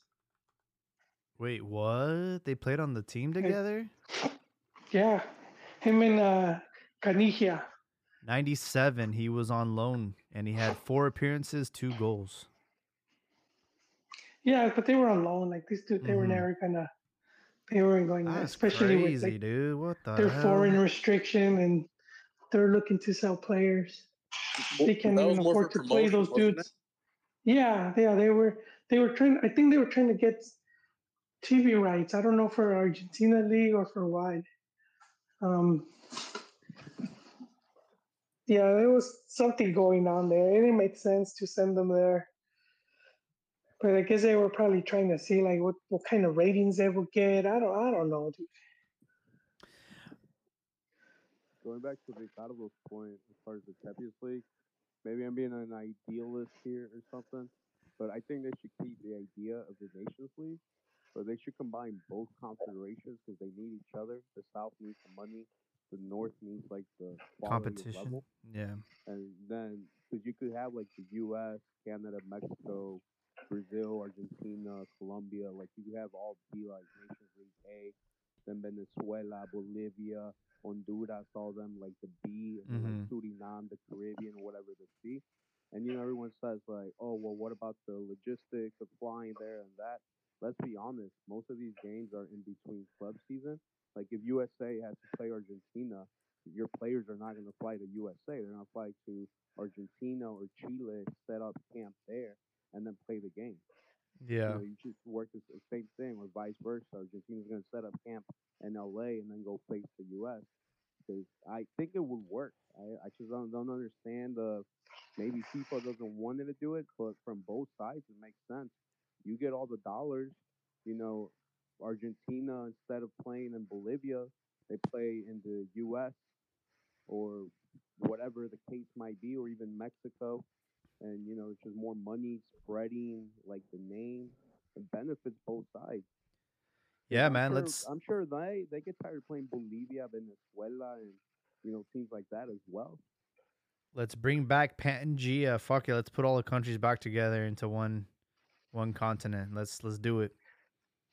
See, see, everyone says there's more money that way, but Flamengo got 18 million dollars as a prize money to win the last Libertadores. The runner-up got seven, the Atlético Paranaense. Is that is that a lot of money? I, don't- I don't know. Like I don't know price See, price do you know how much Seattle got to win the Conca Crap? probably less than that, right? Five hundred thousand dollars. who has more money? Who's not who has more money? Who's spending more money? uh, wait, are you sure? That doesn't sound like a lot of money, Well, dude. Even Yeah, the you sure 18 true, even You sure they were 18 million Argentine pesos? Eighteen No, million even if dollars. the numbers are true, it Reales? makes sense in the sense if you think about it. How many people watch CONCACAF Champions League, like where it's a big view tournament that Uh-huh. draws in a lot of promoters that want to put in money into it, as opposed to Libertadores. I'm sure Libertadores, like in Asia, you know, like Malaysia, Indonesia, all that countries, I'm sure it's huge. They, they love like Latin, Latin soccer. So I'm sure Libertadores around the world is a tournament that it's probably behind like the World Cup, Champions League, and maybe Euro. Hmm. CONCACAF Champions League is nowhere near that. No, So yeah, for sure. Would make sense to me from that point of view. No, yeah, I understand like the draw is is more, right? So I do understand, but I also don't believe that they're that cheap where the the winner gets 500. That is that seems very low.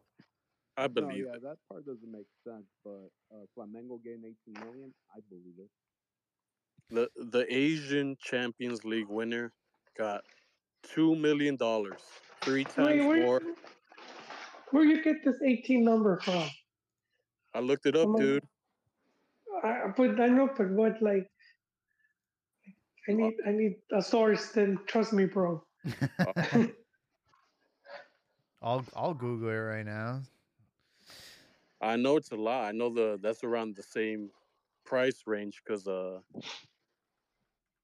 I remember River got around ten. I re- when they won when they won their second one. Yeah, look it up. was it the one at Real Madrid? They played at the Madrid I Stadium. think I believe so. No, no, you know, I found an article. now coming from a legit site. A winner of the 2022 CONCACAF Champions League takes home 500,000. Nah, that's Uh, not- Forbes posted that uh, the loser on Saturday will receive six million, and the winner will receive fifteen million. That's for Libertadores. Um, but this was from 2021, I believe. Still, it's uh, substantial. But the Leagues Cup is going to bring all the money. The Leagues Cup.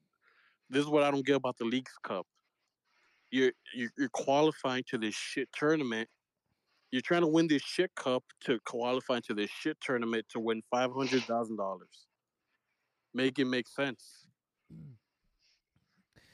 You know, I think they're just testing the waters to see uh, number one, the attraction, right? The numbers. They want to see exactly how many seats, how many butts they can get in the seats, how many eyes they can get on the telly, and you know, reassess from there and and to see if there's a legitimate demand and and and a good reaction to uh, Liga MX and and MLS sort of joining forces, you know, to give the people what they want or at least what they think they want. So I, yeah, I consider this like a like a like a better run, right? They want to see how it goes. Obviously, the scheduling is kind of weird because it's going to take place in the summertime where there's usually international competitions. So you know, I would just take it with a grain of salt for now. What I will Yeah, say though like is they are giving. It looks like they are giving that amount. that's so low, bro. That's like No, I- no, no. The the amount that uh, the 18 million. oh yeah, the Libertadores. Yeah, I believe that, but the I- Imagine Chivas winning that. Imagine America winning that. Imagine a team from uh, That's, Liga that's not a lot. That, that's not a lot for Mex though.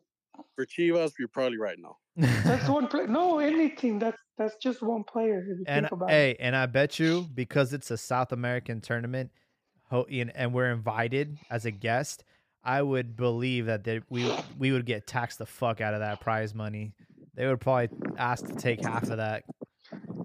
Okay, like for example, how much was Pocho Guzman? I don't know, bro. I think we traded for that dude, right? Like we did some no trophies. Um, we did some Indian trading to get Pocho. 24 pack of no. Bro, You don't know. They were gonna pay 10 the first time. He's a bit older. What was it? Was around six? I'll I'll check Transfermarkt right now, but it's not the most, you know, reputable. Yeah, No, no, but I mean, just sense though, because the other continent that doesn't get paid that much is Oceania. And let's be honest, of the World Cup, CONCACAF and Oceania want to have the working bit. So from that perspective, it makes sense because Mexico spends a lot of money and MLS spends a lot of money. It's kind of like, why do we want to reward these guys all this money if they already win this much money? you know, their clubs. And then you have other clubs like MLS and Liga MX, like Austin FC, lost a team from Haiti, a semi-professional team from Haiti, who before that game had not had a professional game since like 2020 or 2021. And then uh, who is it? Pachuca lost that team from Honduras. Yeah.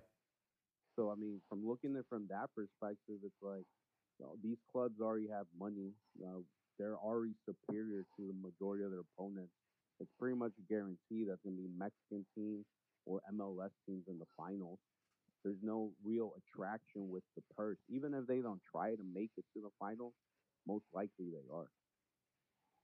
So their big payout, I guess, would be the Club World Cup. But there's really no no incentive for you to give them money because you know most likely they're going to be there. It's very unlikely that you're going to have a final between a team from Honduras and Haiti or Nicaragua or whatever. So why spend the money on them?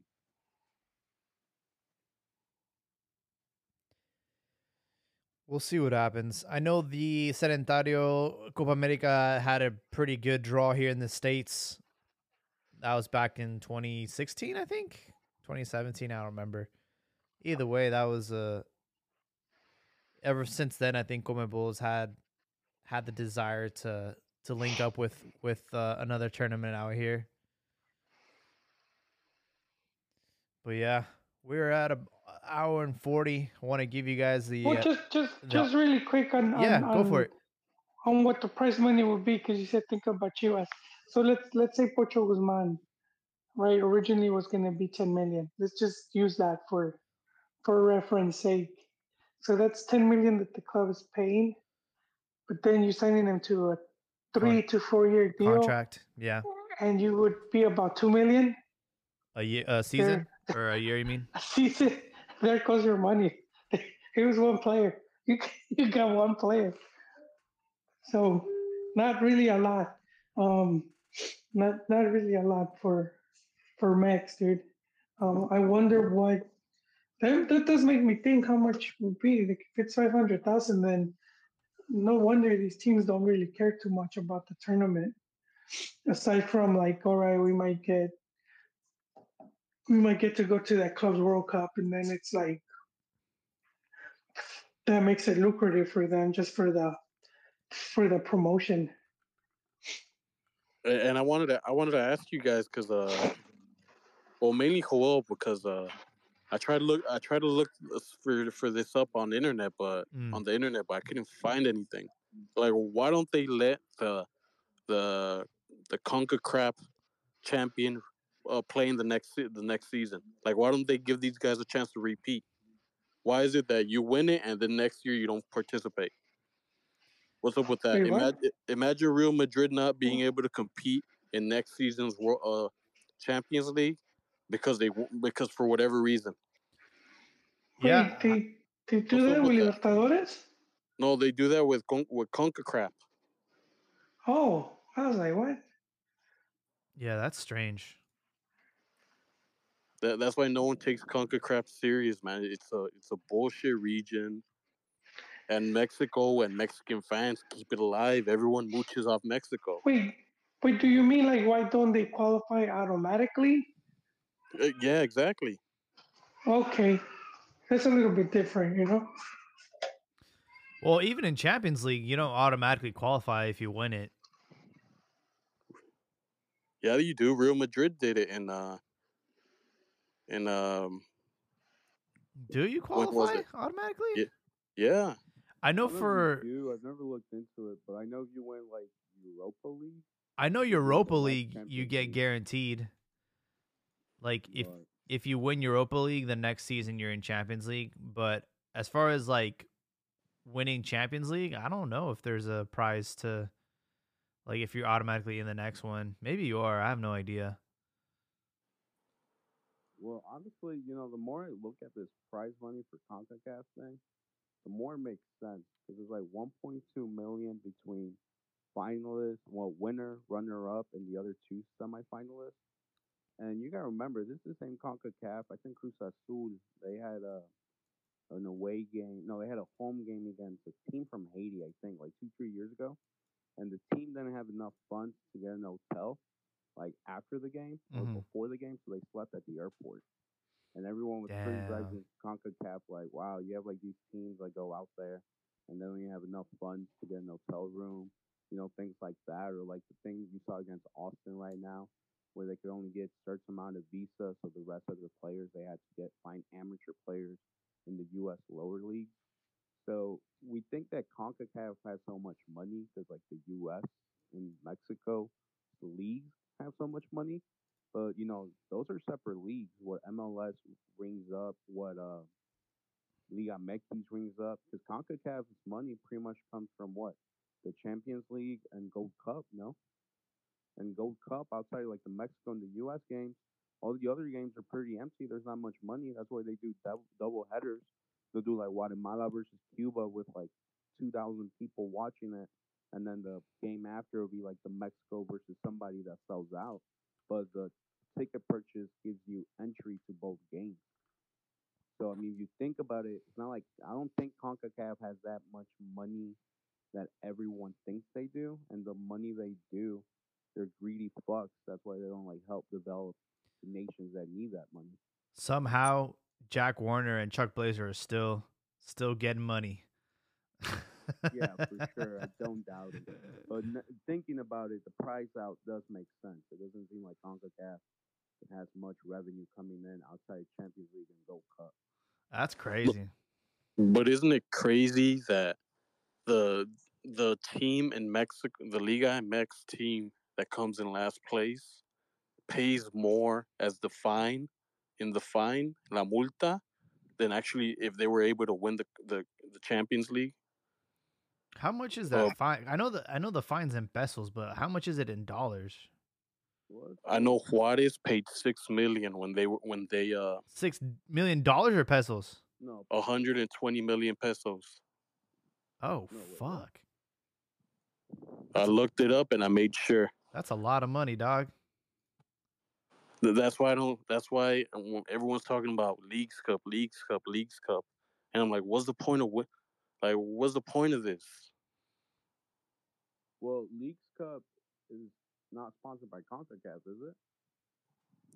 Well, supposedly, if you win it, you get automatic. Uh, you get an automatic. Uh, you you get an automatic uh, qual- to qualify to the Champions, Champions, League. League. Yeah. But what's yeah, the you- point? yeah, no, I'm saying you get a spot to the Champions League, but I'm sure like since it's a thing between both leagues, I'm sure the prize money is probably a lot higher than Champions League. I, I just don't think that uh, CONCACAF gets a lot of money, if any at all, from Leagues Cup and those kind of tournaments. But does that make sense, Al Pastor? Like when uh, you win the pre- the pre cup to enter the big cup, you get paid more to win to participate in that than the actual mean the your confederation's main cup. No, no, it makes sense, but I think it has to do with the fact that CONCACAF is pretty much like quote unquote poor compared, you know, due to the teams and regions it has, like all the Caribbean teams, all the Central American teams. You gotta think like those teams have to bring in revenue for CONCACAF to have money too, and those teams aren't bringing any crazy revenue. I think uh, the team they, the stadium they played in tonight, the Suriname one, it doesn't even have the qualifications to be a stadium for Liga de Expansión.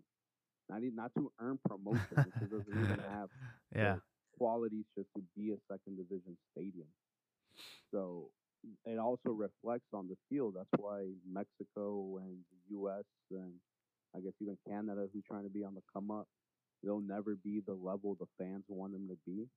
Because just look at what you're surrounded by. You know, like Chronicle said, competition breeds competition. And Mexico and the U.S., they're like these huge fish in the little pond, which makes them think they're big fish. But once they go to the big pond, they're not. They're minnows, mate. Minnows. We are getting close to that two hour mark, so I want to let you guys have your opportunity to, to get your closing thoughts in. So, obviously, right now we're in between Liga MX. We have a little break where you have to be forced to watch these international friendlies. Oh, I guess it's not a friendly, it's the CONCACAF Nations League. Uh, Mexico will play Jamaica on Sunday, but want to give you guys a, an opportunity to bring anything up, anything that we missed, or anything that's on your mind before we kick off a fun Friday and a and a a weekend that's well deserved from everybody. Ricardo, what you got for me? Well, first of all, I'd like to thank you guys for having me on again. Yes, sir. You guys are good sports. I know I talk a lot of crap, man, but it's some Americanismo inside me, man. I can't contain it. I still, I still got a Woody, like I said before. But I just want, I just wanted to bring something up. Two quick things, if you, if you would allow me, Jaime. yeah, go for it. Uh, I saw someone uh, retweet this. I don't really look these things up, but you know, I, you know, I love shitting on MLS, man. Go the on. Chiva, the Chivas America Clásico, 1.3 million on Telemundo, and I think Telemundo is kind of shit. I think it should have been on on Univision. Uni, whenever so whenever someone asks me or or old heads when they watch soccer, Mhm. they're all, they're like they're like conditioned to watch when you, Univision to watch Mhm. soccer games, right? Mhm. And I think Tel, I think Telemundo does them a disservice. And Yes. and and MLS is a big game. Seattle and the almighty LAFC on Fox got two hundred and eighty-two thousand views. Damn. Who needs who? That's that's my first point. And the second point, uh, I'm really disappointed in the in the in the hypocrisy in in like in Liga MX about the about the about the owners, the media, about the about Saturday's game. They want to make Liga MX into a cookie cutter league or like a pass. Like the one thing Liga MX fan Liga MX has. The only reason I watch Liga MX is because, like, I grew up with this shit, man. Like, Like it, it was passed down to me. I watch it. Like I'm. Yeah. Everyone knows this isn't the best league in the world. If anyone watch, you, like this is you're like tied to it, right? as, as Mexicans, like Mhm. we grew up on this crap. Yep. Like everyone knows this isn't the best football in the world. But when these guys try to mess with the fans and tell them not to act a certain way, you're taking the one thing Liga MX has is the passion that the fans bring. Because without the passion, you got your the league wouldn't be anything. If anything, Liga MX is what it is because of the fans here in the U.S. and in Mexico. hmm They love to they love to brag about how Me- how Liga MX has two two uh two audiences, right? No other league in the world has this that I'm aware of. But they don't take advantage of that, man. They they always shit on the fan. They give them crap on the stick, and and they they're not even trying to improve the game. And it just left a sour taste in my mouth how the how they went about things. I agree. I think they're resting on their laurels. You know, I think they just assume that uh, it's it's going to continue to be passed on from generation to generation. And you know, we've talked about it with like the new gen, man. At least the ones I talk to, bro. They they're not watching the Amekis, even though their their grandparents or their mom and dad, or you know, maybe their older sibling might still be somewhat attached to it th- these these new uh this new generation they they want to see the best and the best and that's Mbappe and that's Champions League and that's Prem League and and all that. So yeah I I, I totally understand like Liga MX has this has this great product. They don't know how to cultivate it. They don't know how to like commercialize it. I think they're just very short short term thinking. It's it's uh, every man for themselves. It, it's always about just like you know who can generate the most most money but they, they've never really decided to go like the collective group. You know i i hate to bring this up but like i was rewatching like narcos mexico and how you know felix angel gallardo was able to unify all the plazas and have this like super organization and he was all about the money. And uh, like if mexico could do that if if liga mx could you know bundle their their tv rights together and and and sell it as a package and and you'd be able to watch all your Liga MX games on one place like it would it would make a huge difference you know I, I do think that's possible. Um, because I do think it'll get to this point where the um they're not the teams aren't making as much money as they should be. So at that point, it's like if making this extra money means combined, then so be it.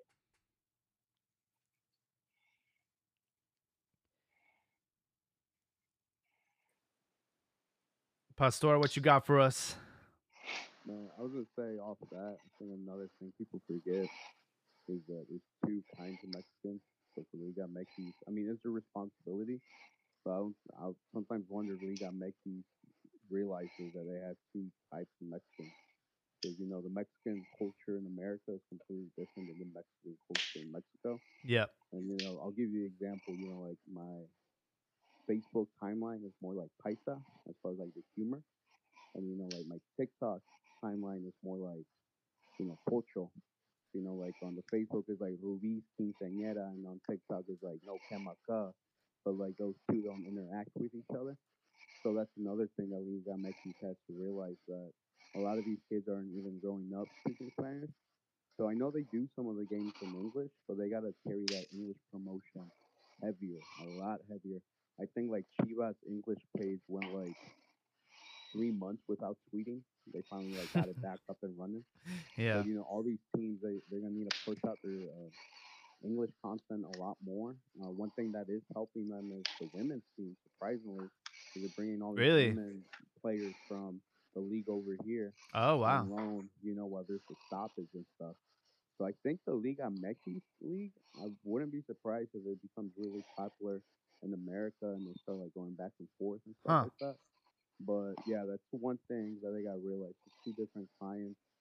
And then uh, speaking of that, going back to uh, you know MLS, you know, hating on MLS.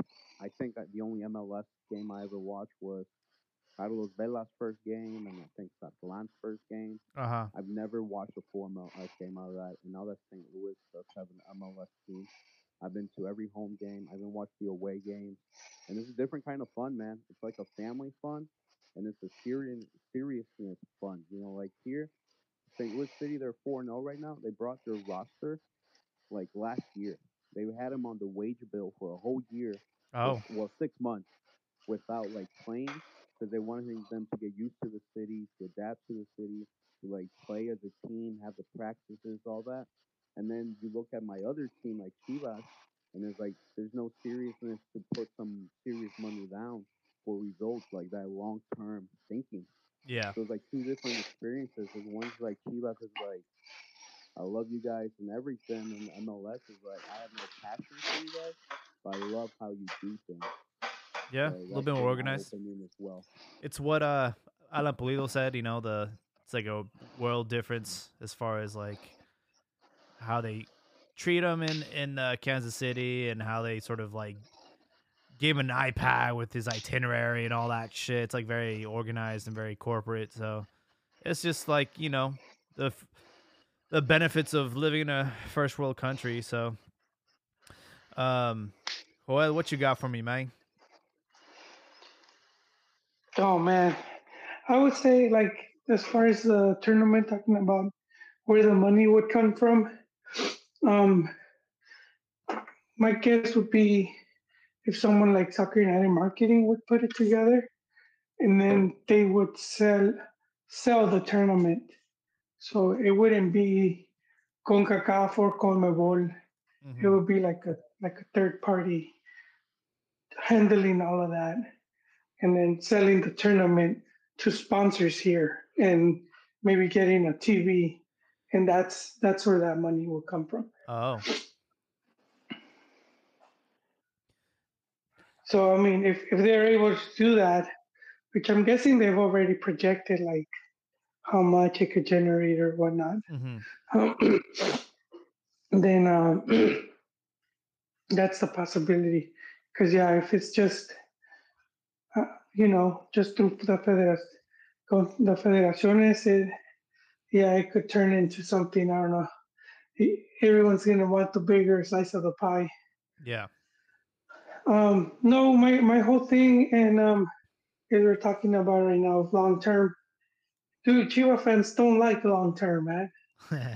you, you, you like the idea of it, you just don't like waiting for it. Cause, uh, mean, Pelaez came in, and by the second year, people wanted him out, and I think I think his project was it was on the right path up until it got with the whole año thing, and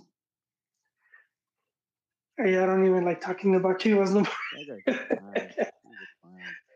That guy's a clown. He's a clown. Sí. Viene aquí. Chivas va a ganar campeonatos. Chivas ya no va a hablar más de perder. Blah, blah, blah, blah. He just came in selling mirrors for smoke and mirrors like everybody else. I know, but there there was a At least some concrete idea. The Clásico wasn't the expected result. But you see, like, there's at least they're trying to implement a style of play. yeah, but he inherited this team. You see Ricardo Peláez watch the game from the stands with a rosary in his hand, making the game about himself. The dude's a clown. He these guys inherited that team because this is a team that's been getting worked on, you know, um, and they even had the, the right, in my opinion, the right coach. They have Monterrey right now in first place. That's I think that guy would have the way he eventually. He's a clown. He would go down before the game started and would give the motivational speech like, "Yo, leave that to the coach. Leave that to the." Some coaches can't do that. You Some? He's coaches don't have it in them to do that. Huh? director. Your job is to hire the people to do that. Your job is to Yeah, but it depends because he he's always He, he's like a caramelo. He wants to make it about himself. He's a clown.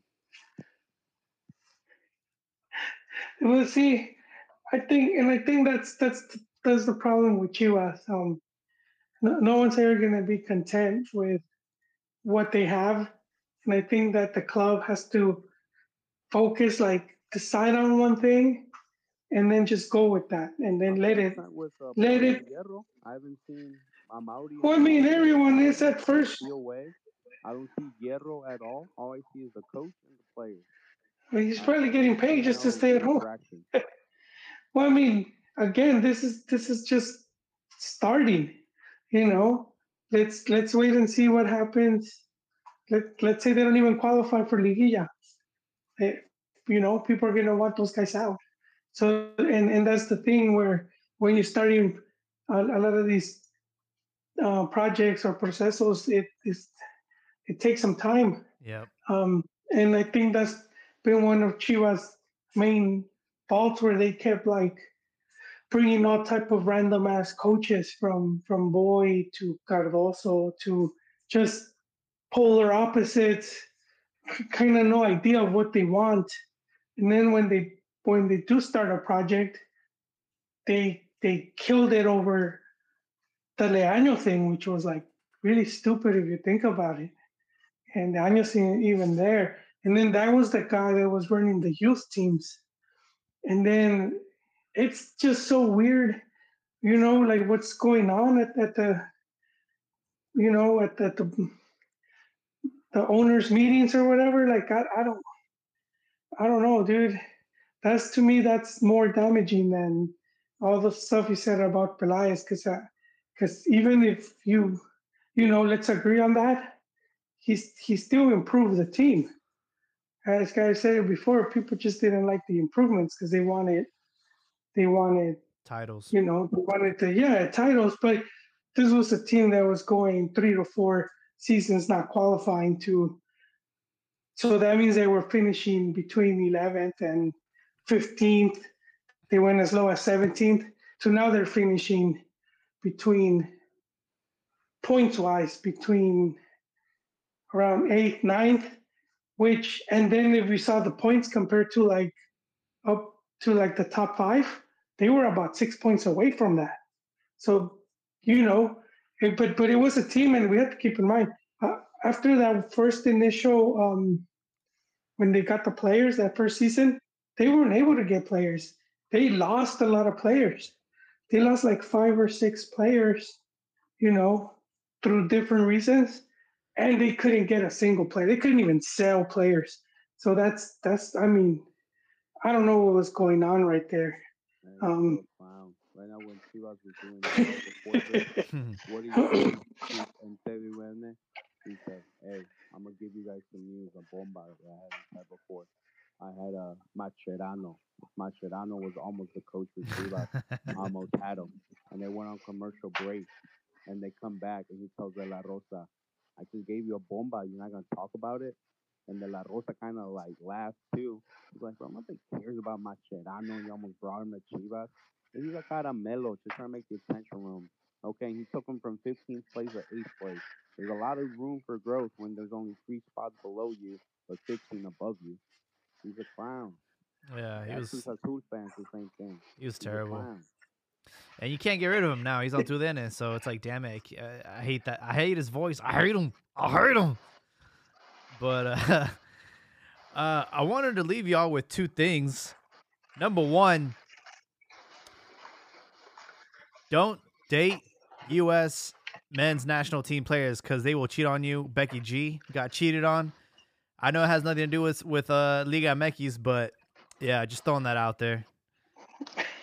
She uh, Becky G, I, yeah, so Becky G, um, when Mexico played Nigeria in uh, Los Angeles, she was there as like one of the celebrities, and yeah, I like took a photo of her and like she like liked it, and I got a bunch of Becky G fans now, so yeah, they're all like uh, they're all backing her up right now. The other one, which I wanted to get you guys' opinion on, uh, you know, for those that watch baseball, the World Baseball Classic was this year, and Mexico had a pretty deep run. They got to the semis, lost to Japan, but the big, the big talk, the the one that everybody was talking about was Randy Arozarena, who was born in Cuba, but then decided to, uh, you know, Mexico gave him the opportunity to play professionally, and from there he he wanted to give back to Mexico and became a natural, you know, naturalized citizen and ended up suiting up for for Mexico in this thing. And all the fans are like, "Oh my god, like this is amazing." And they all embraced him and they love him. And my question is, why don't we do that same why don't we have that same uh like I don't know emotion towards like Funes Mori and and all these other uh, players that have decided to suit up for Mex- Mexico on the soccer side of things. Like, where's the love there? Just because they haven't been that that level of good. they haven't been as good as this guy was. Yeah, Mm. that's the thing. I think like with the soccer team, it's like, you know, we have better guys than you. Even if Santi's Argentino, but like I think Chicharito, you know, when Guille Franco was getting the minutes instead of him.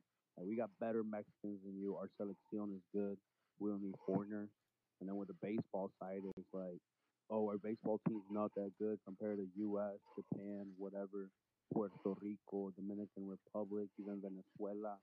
So we'll take all the help we can get. I mean, this guy turns out to be amazing. Oh Mhm. my God, we love him. He could have been playing with Cuba, who's also a good team. So I think it's like that. It's more like we see ourselves inferior in baseball, so it comes comes out like the pleasant surprise, which as in soccer we see ourselves superior. I see. Kind of, it comes out like Estorba. And then uh, touching that subject, some people are like, man, imagine if like the baseball team actually had the support that the soccer team has. Yeah. How, how good they would be. And I was thinking, you know what? They would suck because that's the thing. All the corrupt motherfuckers are making behind the scene moves, they would ruin the baseball team. It would become another marketing product instead of a sport of guys who are trying to dominate and all- not all these bullshit political decisions of who gets called up and who doesn't. I think it's the fact that they don't have all that access baggage that they were able to get so far. Yeah. Yeah, for sure. I just wanted to get your guys' thoughts on that because obviously it's like controversial and also like people say s- certain thing towards like I- I've I've been on that side of things where it's like, dude, like not a big fan of naturalizados on the on the soccer side of things, just because I do agree that there are better Mexicans than the ones that are taking up their spot, especially with Guille Franco. I will give Sinha a pass because Sinha was a he, he did show up, he did score against the United States, but I mean I wouldn't have taken him over Cuauhtemoc. Um, but in the past, like there just hasn't been any naturalizados that I'm like, oh yeah, I'm excited about or that I would back. Obviously, like in the baseball thing, it's a completely different story. Like Randy's one of the best players in like in the sport, so that's a lot different, you know. It's just one league, and and the best of the best play in that league, and he was in the World Series and all that. So it, and he actually like puts a lot of weight on, on the team, a lot of influence. What I will say um, that I wish our national team coach had was a was a coach like Benji Gil, just has like so much confidence, and he was really like inspiring the team to to be like go out there and just have fun to to appreciate the moment and and to like go for it. Like why not? You know you have nothing to lose. Like you know they were like the underdog the entire time. And like sort of that that sort of like attitude is like refreshing right? To give the players confidence and we, we I just don't see that on the national team uh, on the soccer national team like That's why you need a Mexican coach, man. yeah You would have had a different playing style. You guys don't like when they and stuff. there. You guys don't like them. we haven't had one in a while Piojo, Yeah, but it's not Confidence on the team, coach. That's another podcast. Hugo Sanchez. there's The low quality of Who- Mexican coaches available. Hu- Hugo Sanchez, another one right there. you're making it sound like I was the one that cut him from the team bro Dude, I'm saying the fans. When we have those people, the fans easily turn on them, Mhm. and they'll they'll they'll just it's the whole piñata thing, right? You get a piñata, and it's of like your favorite character, and you just end up beating the shit out of it. So Hugo's not a mm. quality coach. If not, he would have been coaching plenty other teams. He's- and he's a good coach, though. He like his 20 years Copa ago America- dog Yeah, he had a beat His- Campeonato 20 years ago where his side guy, his assistant, was doing most of the tactics. And, he's And what motivating is them by assistant calling going- and stuff. I- Why hasn't Hey, he he- I think the fact that he hasn't been able to land a job in like what 10 years s- speaks volumes, right? He's always used as a smoke screen, like, oh, he's going to Cruz Azul, he's going there or there, and they wind up with somebody else instead. Yeah, I mean, I think he's been blocked for who knows why this this politics, but his career was pretty good. I mean, he like like you said, bicampeonato with Pumas. You know, they, they even won the Teresa Herrera. They beat Real Madrid. you guys keep modernizing. Look, he his Copa America run with with Mex, it's the Mex team that scored the I'm most disagreeing goals. with you. That's why when he was made the coach, I thought it was a good decision. But right now, no. Okay, well, but see, that's the thing though. When he was there, so let's just talk when he was there, not not now. Mhm. Even a lot of the fans didn't want him, and he was one of the first that's been saying, "Hey, I could make," you know, that really believes Mex could be world Yeah. Like, I don't think this guy is is you know he's just saying it. I do think that dude buys into that hundred percent, and you know, with what he achieved, uh, of course he could have those type of you know um, that type of mentality right? And and they you know he he his run wasn't bad with, with the national team. They just oh they they lose the gold cup final but they what copa america what was it like third place? And then they sack him over uh youth uh preolímpico right? That was where it's like the, you could tell was the players that more than the tactics that failed because if you're a coach and your team creates over 20 scoring chances and those are the best players you have they couldn't get the other players because um when they did the tournaments or the clubs wouldn't release them like Gio and Vela and some of these other guys but regardless the ones they took were like the better ones and they miss it's just like you're still gonna blame the coach I mean But you're gonna blame him on the fact that he be the savior of everything. He couldn't even have that position. And the other thing I base my opinion on Hugo is what other players have said or other people that know him. Rafa Marquez said that he didn't like that Hugo Sanchez would try to motivate him by talking about things he did as a player. Florentino Perez said that Hugo Sanchez will never be a coach of Real Madrid. Damn. He thinks he's still a player. So it's, it's like his personality, his ego is good in one way, but it seems like he tries to motivate people like, hey, this is what I did back in the day. You can do it too. Okay, I get it. I respect what you did back in the day. I mean, what you you have a record that's probably never gonna be broken. 38 goals on the first touch. Like immense respect for you, all the Pichichis. But that doesn't really motivate me to, you know, it's not gonna help me beat Argentina by you telling me the amazing things you did. Yeah. I think Rafa Marquez would have been a great coach. He was my option for uh, Mexico right now. I wanted uh, Bielsa and Marquez. Marquez as an assistant, and then Marquez takes over when Bielsa leaves, whether it's in two years or four years, because you need to be a national team coach. You don't need club experience. Look, Argentina with Scaloni. Scaloni has never coached a team. He was like an assistant manager at Sevilla, and then he became the Argentina coach. I thought Marquez was perfect for that, but Marquez didn't want the job. I think there's better options than Piojo. It doesn't have to be Piojo. That's what sucks about Mexican soccer. What's our options? Piojo and Tena, and then Jimmy Lozano and Rafa Puente Jr. Nacho Ambriz. Yeah, Then that's what I'm then saying. they won an Olympic gold. Yeah, but he's We hate that guy now, too. team, So you're gonna bring him back again? Tena's coaching uh, Guatemala now, bro. Yeah, but He's- that's the thing. he's he taking him to the World Cup. Great result, and then they gave him his chance. It didn't go well, whether it's his fault or not his fault. What But chance? He never got a back chance again. with the national team. You're gonna give him another chance, and let's say it doesn't go well. He never had a chance. then They gave him one game. again. The idea is that you need a bigger pool. I'm not saying Tena's a bad coach. He won the Olympic gold medal, great result. He's a good coach. He looks like a great, hardworking, humble guy. My criticism is not Tena, is not skillful. is the fact that we only have like five possible candidates in the league that considers itself to be top eight in the world. We don't have enough Mexican players. We don't have goalies right now. We have Acevedo, Jurado, Ganos, who else? We are as far as right backs and left backs. We have Cristian Alvarez and maybe like somebody else. Uh, Ricardo was saying we don't respect the canteranos from America. Jorge Sanchez getting called the worst signing in Holland this year. Diego Lainez went to America, was terrible, back at Tigres, riding the bench there. Jorge Sanchez, not Jorge Sanchez, Edson uh, Alvarez, he's the only one who's doing like decent. He might jump to a big team. Raul Jimenez had one good season. Out of that, he hasn't done nothing. America has produced nothing but bums that went over to Europe. While Chivas Vela and Chicharito, Manchester United, Real Madrid, Champions League goals. Man, respect the Chivas canteranos for that. Yeah, way to sum up uh 20 years of misery.